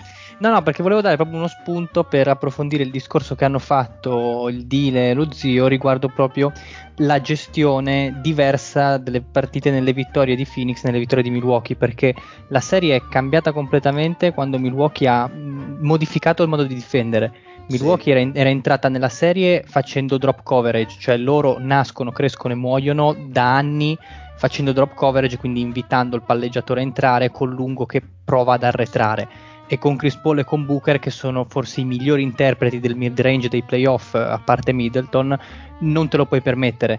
Quindi da lì mh, Phoenix ha avuto tutta una serie di giochi molto proficui sto parlando di gara 1 e gara 2 eh, con situazioni di gioco che vedevano che ne so Booker sul lato debole che si alzava a ricevere un end off quindi generare un gioco a due. I, fam- i layup per Ayton che erano precisi puntuali che li ha distrutti completamente e quindi con questo atteggiamento quasi rinunciatario da parte del lungo, in questo caso Brook Lopez, ad andare a marcare il palleggiatore, hanno aperto delle autostrade. Anche lì Brook Lopez completamente da solo in gara 1 e in gara 2. Chris Paul ha fatto quello che ha voluto. In gara 3 è cambiata la musica, fa? perché Bud comunque sappiamo che non è un allenatore da aggiustamenti nel breve periodo, quindi ha bisogno di studiare la serie, di vedere, di vedere come si evolve, quindi in gara 2 non era così automatico aspettarsi dei cambiamenti a livello tattico, a livello difensivo e infatti così non è stato. In gara 3 appunto è cambiata, cosa hanno detto? Non facciamo più coverage, proteggiamo il nostro lungo, fa- lottiamo sul blocco di Chris Paul e come avete detto voi sono mancati... Ok, non so, vabbè questo, questo simpatico intermezzo. È il Eh, Dile che passa per le porte, tranquillo. Perfetto, per le porte scee. Così viene trascinato.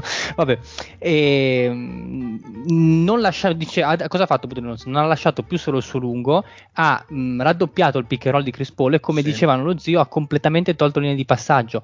È lì che è venuto a mancare Chris Paul, cioè un giocatore con la sua esperienza che ne ha viste di ogni, ha visto qualsiasi tipo di sistema difensivo contro.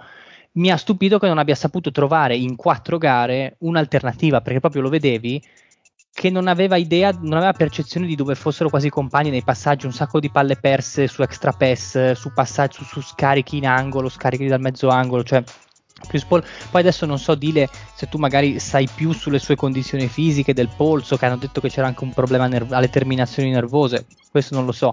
Il Chris Per- Polso. Il Chris Polso è, è morto, è, è morto- è mo- è morto per rottura di polso. Il Chris Titolo della puntata, e sappi che questo non non a cercarle un altro. Eh. Cioè, sostanzialmente è una Fatto. serie che si, che si è decisa nella metacampo difensiva mh, di Milwaukee. Finché Milwaukee ha difeso come ha sempre fatto, l'hanno persa. Quando hanno cliccato, sono andati ehm, a cambiare leggermente il loro piano partita, il loro spartito, l'hanno vinta anche perché poi quella difesa generava contropiede.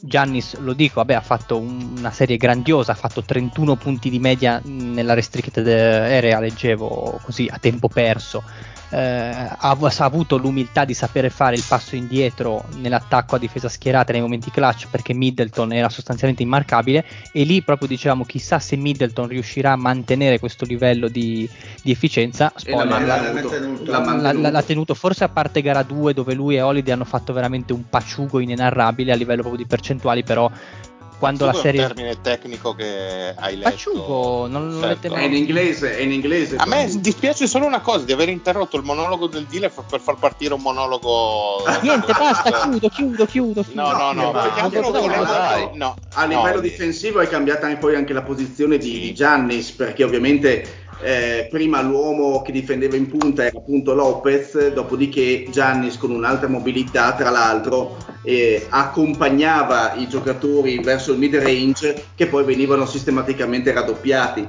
Eh, perché poi Milwaukee è stata bravissima anche a chiudersi in area impedendo qualsiasi tipo di eh, canestro facile, se così vogliamo chiamarli. Ma- Ehm, quindi Milwaukee ha fatto degli aggiustamenti mol- molto saggi nel corso della serie. Sì, secondo me sì. la mia A, impressione- a proposito di Milwaukee, ah, finisci Dile che poi No, coinvolgo il mia, pozzo. la mia impressione, dopo magari sentiamo anche la vostra, che Sì. comunque a me è sembrato che comunque a parte tutte le giustificazioni che si può dare ai Suns è mancato un po' di fisicità e atletismo soprattutto delle parti delle ali eh, dove sì, hanno hanno cercato di fare un buon lavoro, ma sia Bridge che Crowder hanno avuto molto difficoltà poi a mantenersi soprattutto sul, sul pitturato, a dar corpo per eh, contrastare gli, l'attacco, di, l'attacco dei, dei, Bucks. Questo è stato un altro punto, diciamo, che, che, mi saltato, che, mi è saltato, all'occhio. Poi riguardo al discorso Paul, eh, gara 4 è stata piuttosto disastrosa per lui, gara 5 un po' meno. Nonostante tutto, i Suns comunque, ripeto, erano lì lì, non è che parliamo di una, diciamo, una distruzione, una disfatta completa, ecco, perché anche, anche, gara 4 era partita molto bene per i Suns, nonostante le difficoltà, nonostante comunque i Bucks abbiano eh, gestito molto bene, come diceva lo zio, a livello difensivo, eh, l'espressione eh, d'attacco di Phoenix. Quindi anche per questo un po' brucia, a parte tutti gli altri discorsi che possono saltare sul futuro dei Suns, ecco, treni pe- persi che magari non potranno più ricomparire, tutti questi discorsi qua. Mi dispiace perché secondo me è mancato quel poco per eh, riuscire a portarsi a casa effettivamente l'anello, poi non lo sappiamo perché eh, potevano cambiare tante cose, eh, c'erano tante partite da giocare, potevano anche andare in vantaggio i Suns, ma poi alla fine, nonostante tutto, non sappiamo come eh, si poteva, eh, poteva finire una, una, ipotetica gara 7 per loro, anche perché va detto che comunque i giocatori di Milwaukee hanno una certa esperienza a livello di playoff e secondo me è mancata molto ai Suns, a parte ovviamente Chris Paul e il Crowder, però c'è stata anche una mancanza di fisicità secondo me nel roster e un po' mi risuonano le parole del Fede nella precedente puntata sugli accoppiamenti tra Bucks e Suns. Allora, parlando di Milwaukee, visto che abbiamo Potts che eh, insomma non ha fatto mistero Uh, così di essere vagamente felice per questa vittoria. no, io, io, non me ne ero, io non me ne ero accorto. Allora, allora io Poz ti cito giusto qualche statistica del, del, signore che non sapevamo se avrebbe giocato la serie perché sembrava si fosse spezzato la gamba in otto parti uguali eh, nella serie precedente. Allora, Giannis um, ha chiuso serie, una serie simpaticissima con 35,2 punti di media, 13,2 rimbalzi, 5 assist e il 62% dal campo. Ovviamente primo nella storia a, a avere queste cifre nelle finali. Non solo questo, è diventato il settimo giocatore a segnare 50 punti in una finale NBA e insomma la compagnia è vagamente interessante, Bob Pettit, Elgin Baylor, Rick Berry, Jerry West e Michael Jordan. In più, insieme a Jordan, è l'unico ad aver segnato 33 punti in, in un tempo in una finale NBA ed era dal 58 che un giocatore non segnava così tanti punti in una partita che ha assegnato il titolo. Oltre a questo eh, è diventato il primo giocatore nella storia ad aver vinto il Most Improved, l'MVP, il Defensive Player of the Year e l'MVP delle Finals, eh, togliendo il Most Improved eh, l'unico altro giocatore, sempre Michael Jordan. Quindi diciamo mm, che questo no? giocatore... Scusa?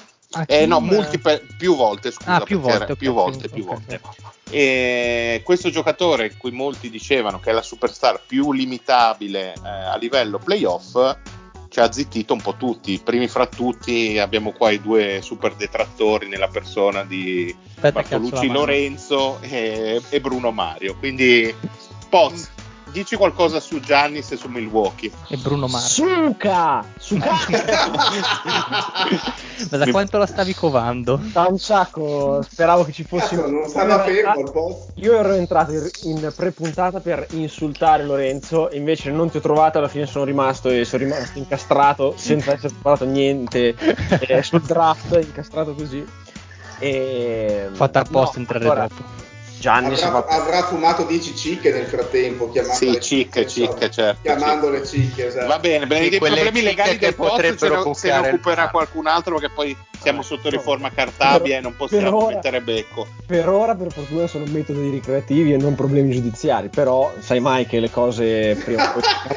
eh, vai a firmare il referendum allora, vediamo, vediamo cosa succede. Eh... Parlaci un attimo, dai, di Milwaukee, tu che sei, come dire, un grande sostenitore della causa No, vabbè, allora... Wisconsin. Eh, purtroppo devo togliermi il cappello davanti a Budenzotzer perché eh, ha fatto degli aggiustamenti, eh, cioè quello che dicevate prima, lui ha totalmente messo fuori dalla serie Chris Paul cambiando difesa sul pick and roll e piazzando di Drew Holiday che gli negasse il più possibile anche il primo passaggio, che portasse proprio la palla a qualcun altro.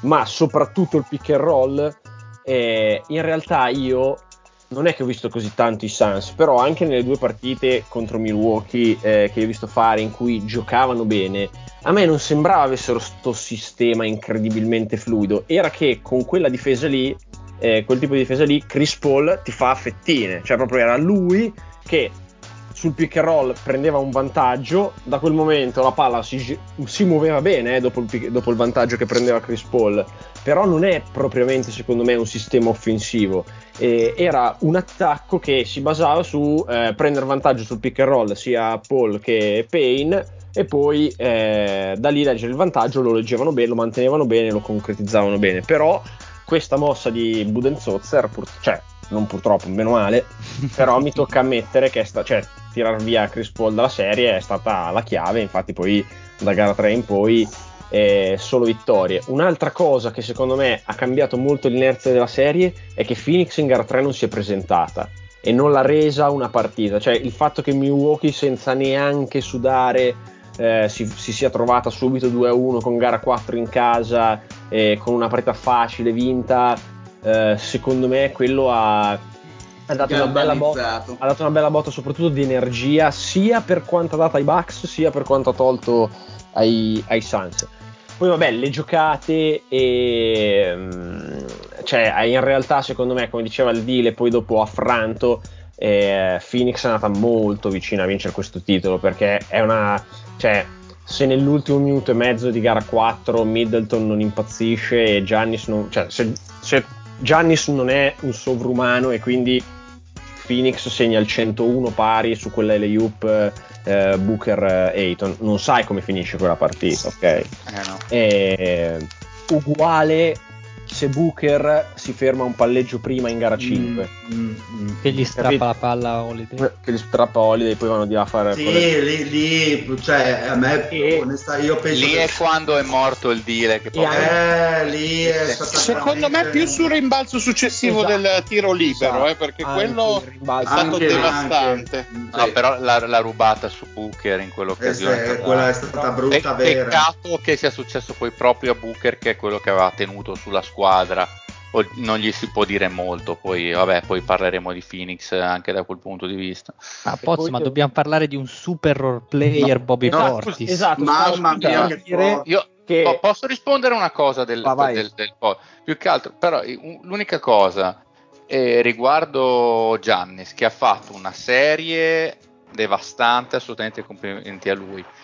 Sul fatto però che sia la star limitabile per me continua a essere vero e secondo me ha fatto questa cosa incredibile proprio perché è stato più limitato, cioè il Giannis di, queste, di, di quest'anno o quantomeno di queste finals ha fatto meno cose rispetto a quelle che provava a fare anche solo un anno prima ed è per quello che è stato più forte. E infatti ha quando fatto, dico bagno, bagno, bagno di umidità che sa fare.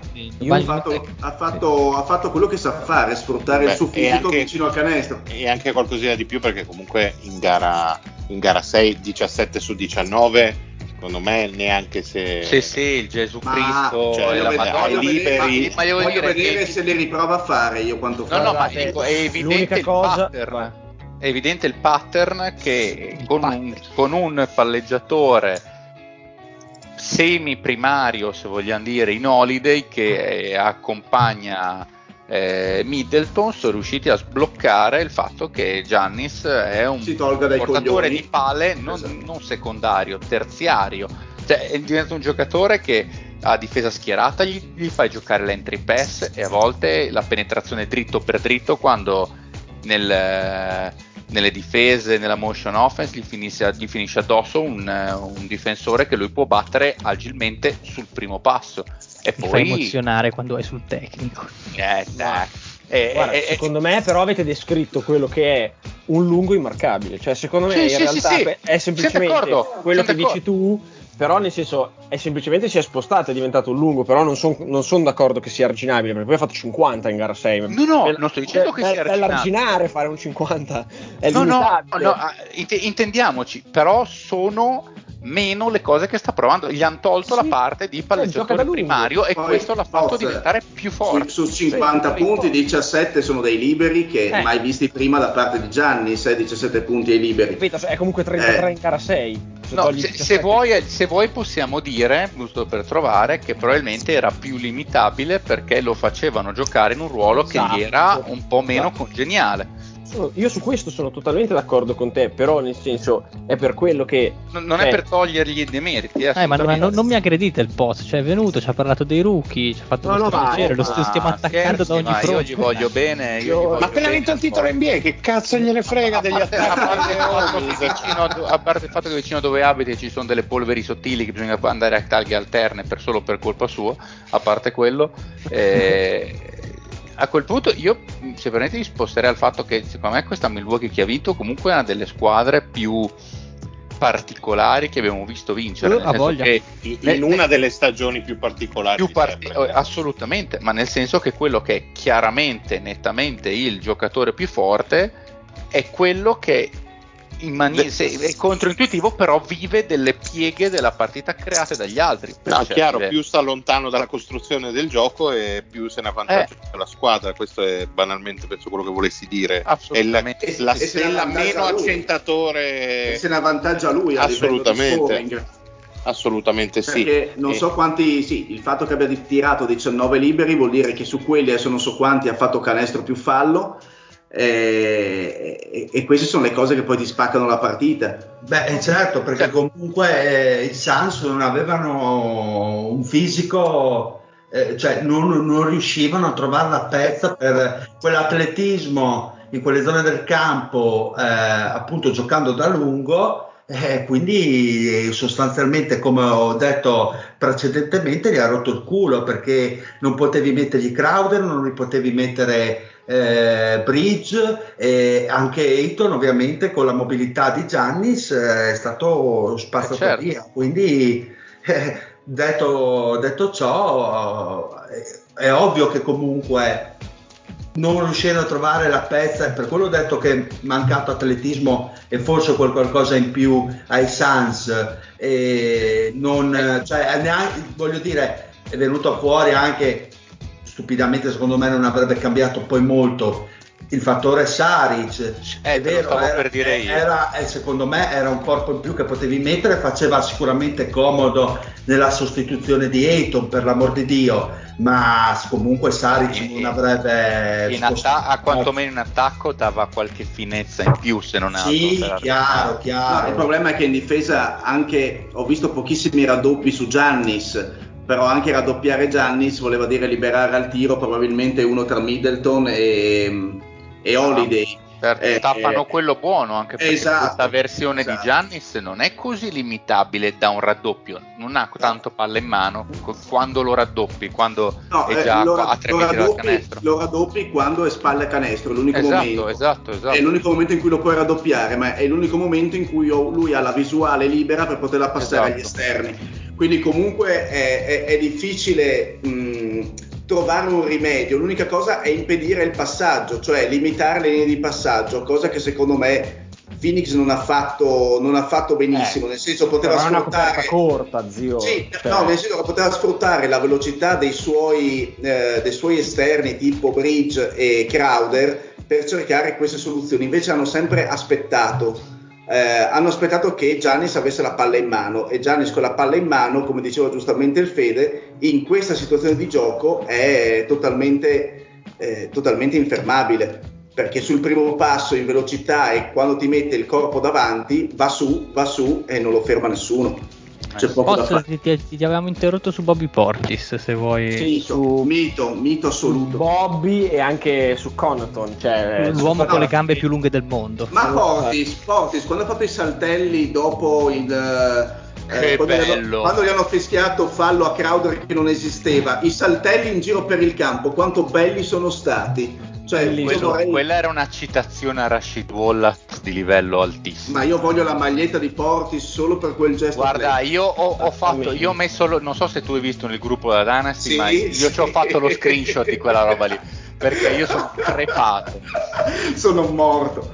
numero uno. No, alla fine esatto, secondo me i role players a Phoenix, una volta che Chris Paul non prendeva più vantaggio dai, dai pick and roll e in generale neanche Payne, eh, sono venuti meno, mentre Connaughton e Bobby Portis hanno, eh, hanno contribuito. Cioè, siamo arrivati al punto in cui Bobby Portis cioè, ha fatto una stagione tipo 45% da 3 abbondante.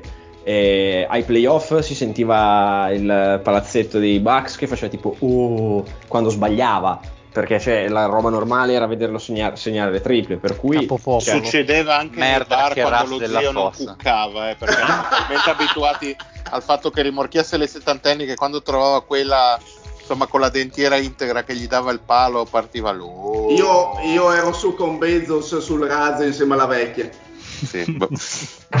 Scusa Posi per l'interruzione, ma No, no, sembrava eh, doveroso. va benissimo, ma e per il resto anche Connaughton ha fatto una, una serie in cui soprattutto eh, sia nei momenti in cui magari Phoenix poteva andare via, eh, in alcuni momenti di gare 4, gare 5 e ha fatto dei canestri, delle giocate importanti, sia anche nei momenti, nei momenti clutch, per cui eh, Connaughton cioè, forse ancora più di Bobby Portis sotto traccia, nel senso che alla fine Bobby Portis è poi stato riconosciuto come giocatore di impatto, quindi eh, per fare ancora più l'hipster eh, vi dico che Connaughton ha forse inciso eh, di più di Portis, però Tra sicuramente ha giocato quasi 30 minuti di media anche Conaton, quindi eh, sì. cioè, in campo ha, ha sostituito egregiamente Di Vincenzo e an- anzi potrei anche quasi dire che forse l'infortunio di Di Vincenzo è stato, Sì. non è stato un male per Vabbè, E- e avete, vinto, avete vinto, quindi E Esatto. intanto Di Vincenzo con l'anello al dito, ricordiamolo. Come il Pat anche lui. Eh, beh, Bogdanovic no. E Bogdanovic no, bravo. Ma eh, invece, mh, andando un attimo a vedere cosa potrebbe essere il futuro per eh, queste due società, soprattutto per Phoenix, eh, chiedo al Dile. È interessante secondo me sottolineare anche a certificare la particolarità di questa stagione che ad oggi sicuramente eh, queste due squadre non sarebbero in asse di partenza forse le principali candidate per arrivare in Eh sì. finale né a est né a ovest. E quindi Molto Dile, vero. ti chiedo, che si fa adesso? Chris Paul lo rifirmiamo? Opta in, opta out? Che si fa? Vai. Knicks? Ecco. Vai Sicuramente non firmerà l'opzione, cercherà un contratto più lungo. e glielo diamo? Eh, que- eh, eh, que- questa è una domanda è una domanda da un milione di dollari perché No, per- credo che sia da 100 milioni di dollari. Da, da- da 100 per 3. esatto Eh. da 100 per 3 ma eh, io non vedo neanche male una possibile rifirma di Paul ai Suns va detto però che Ma eh, tre anni a quelle cifre? Eh, eh, esatto è sempre secondo me a mio avviso un anno di troppo Ok. Paul, e già lì parti male e a quelle cifre perché comunque nonostante una eccezione salariale che hanno i Suns da 9 milioni e mezzo diciamo che ha un peso non indifferente soprattutto alla luce delle rifirme di Ayton, di Bridge, di quello che si vorrà fare poi di Payne che è un giocatore minore ma che comunque è un eh, buon Eh no, backup ma, eh, va rifirmato perché Va rifirmato. un, un giocatore del genere dove lo trovi dalla panchina? Esattamente. Quindi Però io, io ti dico questo, ti faccio questa domanda di lei, cioè metti caso che perdi Chris Paul, quindi Mm. mh, adesso non so bene come sia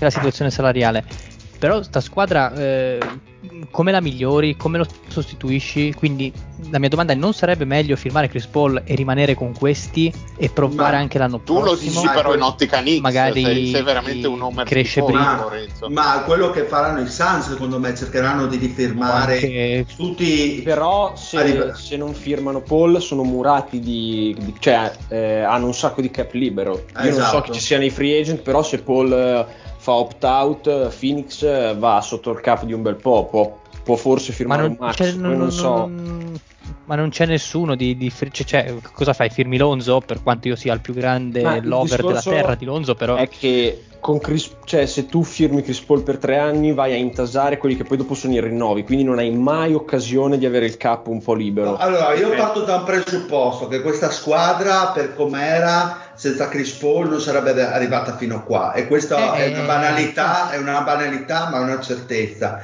Perché si può, dire, ci può essere detrattori di Chris Paul, si può dire è, spa- è sparito eh, nei momenti caldi, ne ho sentite di ogni anche sul nostro gruppo Fanta. Però si parte da un presupposto che questa squadra senza Paul non sarebbe arrivata fino a, a questo livello. Ora, il problema, secondo me, come ho detto prima, non è tanto il rifirmare Paul, è la durata del contratto, perché c'è un anno, eh, di troppo. un anno di troppo, perché quell'anno lì, l'ultimo di quel contratto, sarà deleterio per le mosse future della franchigia. Ora però bisogna fare, secondo me, una profonda analisi di quello che si, si ha realmente per le mani, cosa hanno realmente per le mani i Suns, perché sono a due crocevia. O si pensa che questa squadra effettivamente non sia stato un caso fortuito Ma che che sia arrivato in finale di finals, quindi è competitiva e ti manca eh, poco per arrivare eh, di nuovo alle finals e rigiocartela, o siamo nel caso dei Miami Heat che hanno fatto una grandiosa cavalcata in un anno particolare e ti ritrovi eh, una squadra che arriva ai playoff e si fa sbattere fuori al primo turno. Secondo me, il- per finire il mio ragionamento, il discorso passa inevitabilmente sulla crescita di quello che hai già in casa, nel senso che eh, eh, passa tutto per le mani di Ayton e Bridge per la competitività della squadra eh, sul breve termine.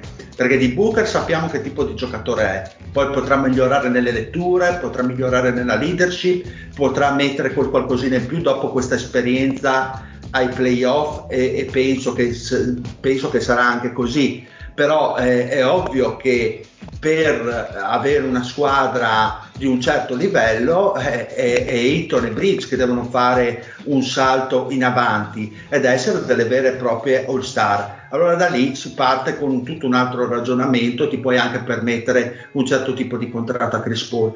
Però se invece è stato un buccio del culo clamoroso, hai fatto una grandissima cavalcata e Ayton e Bridge possono mettere sicuramente dei pezzi in più, ma più di un tot non arrivano, allora lì diventa un grandissimo problema ed è un fardello che non dico che affosserà la franchigia perché per i Suns sicuramente fare dei giri ai playoff dopo tutti questi anni disastrati eh, è un toccasana, però ti ritroverai o, inevitabilmente incastrato in un eh, nucleo che può arrivare fino a una certa e quindi poi i destini dei singoli giocatori a scadenza di contratto saranno presumibilmente altri. Guardiamo Portland, guardiamo tutto- ta- mi viene in mente Portland, ma possono essere tantissime altre realtà, insomma. Questo è quello che penso.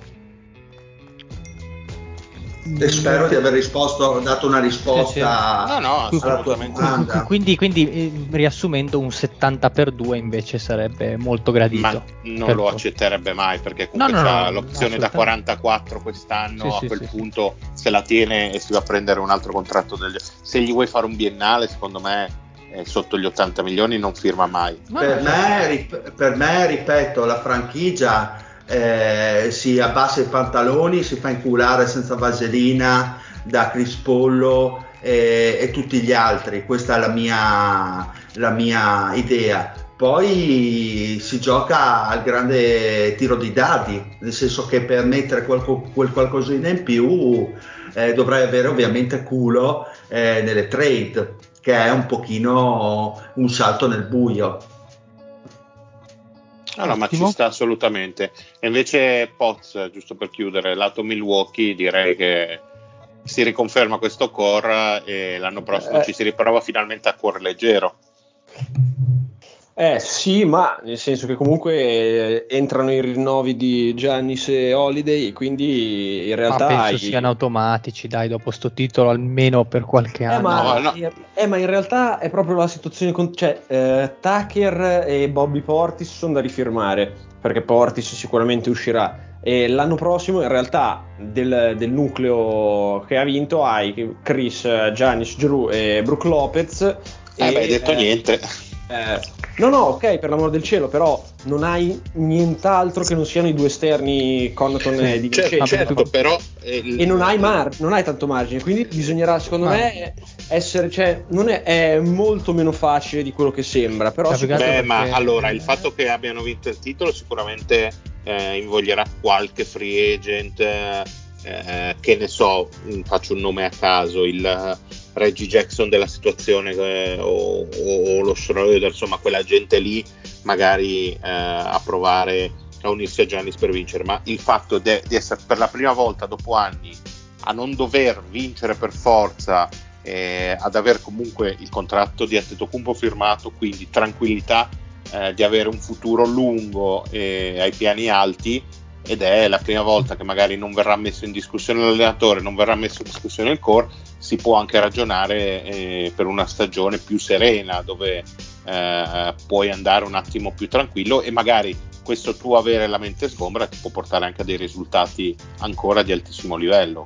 È tempo di vendere Giannis, ragazzi. Assolut- bisogna, bisogna monetizzare ora che al massimo Eh, lui, l'ha detto, tre, Lui l'ha chiesto, ha chiesto la trade eh, in conferenza stampa, adesso vediamo eh, che E- cosa si può fare. Ovviamente stava scherzando, lo dico per gli No, ascoltatori che... che- credono a tutto quello che diciamo. Per fortuna che- sono pochi gli ascoltatori, ma... Ma neanche pochissimi.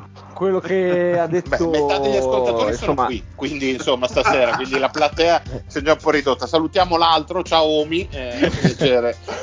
Quello, no, eh, quello che hai detto Mario sicuramente dal punto di vista del mentale ci potrebbero essere dei vantaggi nel giocare a mente sgombra. Quello che cioè, ci tenevo a sottolineare è che la situazione contrattuale è un po' una merda, c'è un po' di gente da rifirmare, non, cioè, sarà comunque un, eh, un lavoro di fino e di intelligenza quello che dovrà fare la dirigenza perché eh, non è scontato anche solo riuscire a rifirmarli perché eh, PJ Tucker e Portis eh, l'MLE eh, devono accettare di, di dividersela perché tu non E hai secondo altro. te lo faranno? Eh, non lo so, eh, secondo me Portis potrebbe anche ricevere qualche, qualche offertona con un po' più di soldoni, eh, quindi non lo so. E poi PJ Tucker comunque va per i 37 l'anno prossimo. Eh sì. Eh, che è l'età più bella de- del mondo, si sa. eh, tra Anche. E sono tra l'altro contento per lui che abbia finalmente insomma, vinto un anello così da protagonista. Sì, esatto, Però sei molto scortese verso il Fede, Una- dai, adesso. Ed è ancora più scortese la statistica che ho letto che tipo ehm, PJ Tucker per vincere il titolo ha giocato contro tutto il Vero, quintetto dei sì, sì. Rockets li ha battuti tipo eh, a Miami non, ri- non ricordo Arisa. a Rizza a Atlanta c'è mm, Capellone. eh, Cap- Capellone poi c'era Arden e adesso c'era Chris Paul eh, in finale quindi tutto il quintetto Fede, Fede in Rockets silenzio. era eh. Fede in silenzio. No, così. ma andate avanti, andate avanti. Mamma mia, la scortesia, povero Fede. Questa è cattiva sia per il Dile che per il Fede, proprio hai fatto, hai fatto una doppietta micidiale. non era, cioè, era una cosa curiosa Vuoi insultare anche il Pat prima che chiudiamo la trasmissione? Tra l'altro, dov'è quel pavido che, che io mi aspettavo un confronto faccia a faccia, così lo volevo, Eh, volevo eh, annientare. eh, I medici gli hanno- lo hanno distrutto. eh, Ma sei gli, hanno, gli hanno diagnosticato una gravissima forma di matrimonio e quindi Matrimonite acuta? sì, sì, però sembra forma lieve, si possa guarire in qualche modo. Ok, ok. Insomma, eh, qua abbiamo un paio di esponenti illustri della categoria. Sì, sì, io faccio, io faccio finta di non esserlo. per- Ma eh, chi è in autostrada adesso? Scusate, chi... Credo il deal che si stia per lanciare dal Castellaccio abbia fatto la comunicazione di, in diretta. ma- Pareva anche a me. Quindi, quindi pe- sembra rumore proprio delle volanti della polizia, quindi direi che stanno andando dal Poz. Quindi ci tocca chiudere prima di essere tracciati Eh, io ringrazio il Poz per questa improvvisata, insomma la, la, puntata giusta, ho potuto parlare delle due delle sue tre più grandi passioni, quindi l'NCAA e Milwaukee per la terza, magari un'altra volta. Apriti e... un podcast tutto tuo per la terza. Sì, esatto. E saluto poi quelli giunti in corsa, ma non per questo meno validi. Ciao Dile, grazie. Grandissimi, un saluto a tutti. Un saluto a Lorenzo. Buonanotte a tutti e boh, fate a modo. Poi un saluto agli storici e stoici che mi hanno accompagnato dall'inizio, lo zio, grazie zio. Un saluto a tutti e tanti bei saltelli alla Bobby Portis. E ultimo, ma non ultimo nella vita, il Fede. Ciao Fede. Bella rega, saluto a tutti, anche a PJ Tucker. Ah. Io, Io, comunque mi... non avevo salutato, eh. Un saluto a ah. tutti. Vabbè, e, ciao, non ciao, è, e, non è, e non è un caso, Poz, secondo me. Assolutamente non un caso. Eh, io mi permetto di salutare tutti quei filosofi che ci ascoltano dal Circolo Polare Artico, sappiate che il nostro cuore batte con voi e un saluto quindi anche dal Marione, alla prossima. Uh, yeah. Alla prossima. Fantastic. Boh.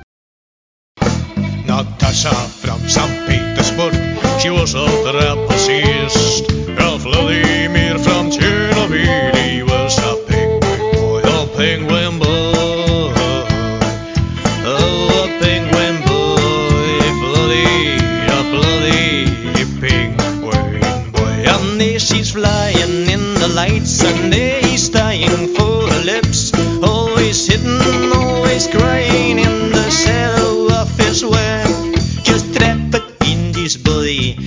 Natasha never look at me, but this night I've got a blame. There's nothing that could fail. fade.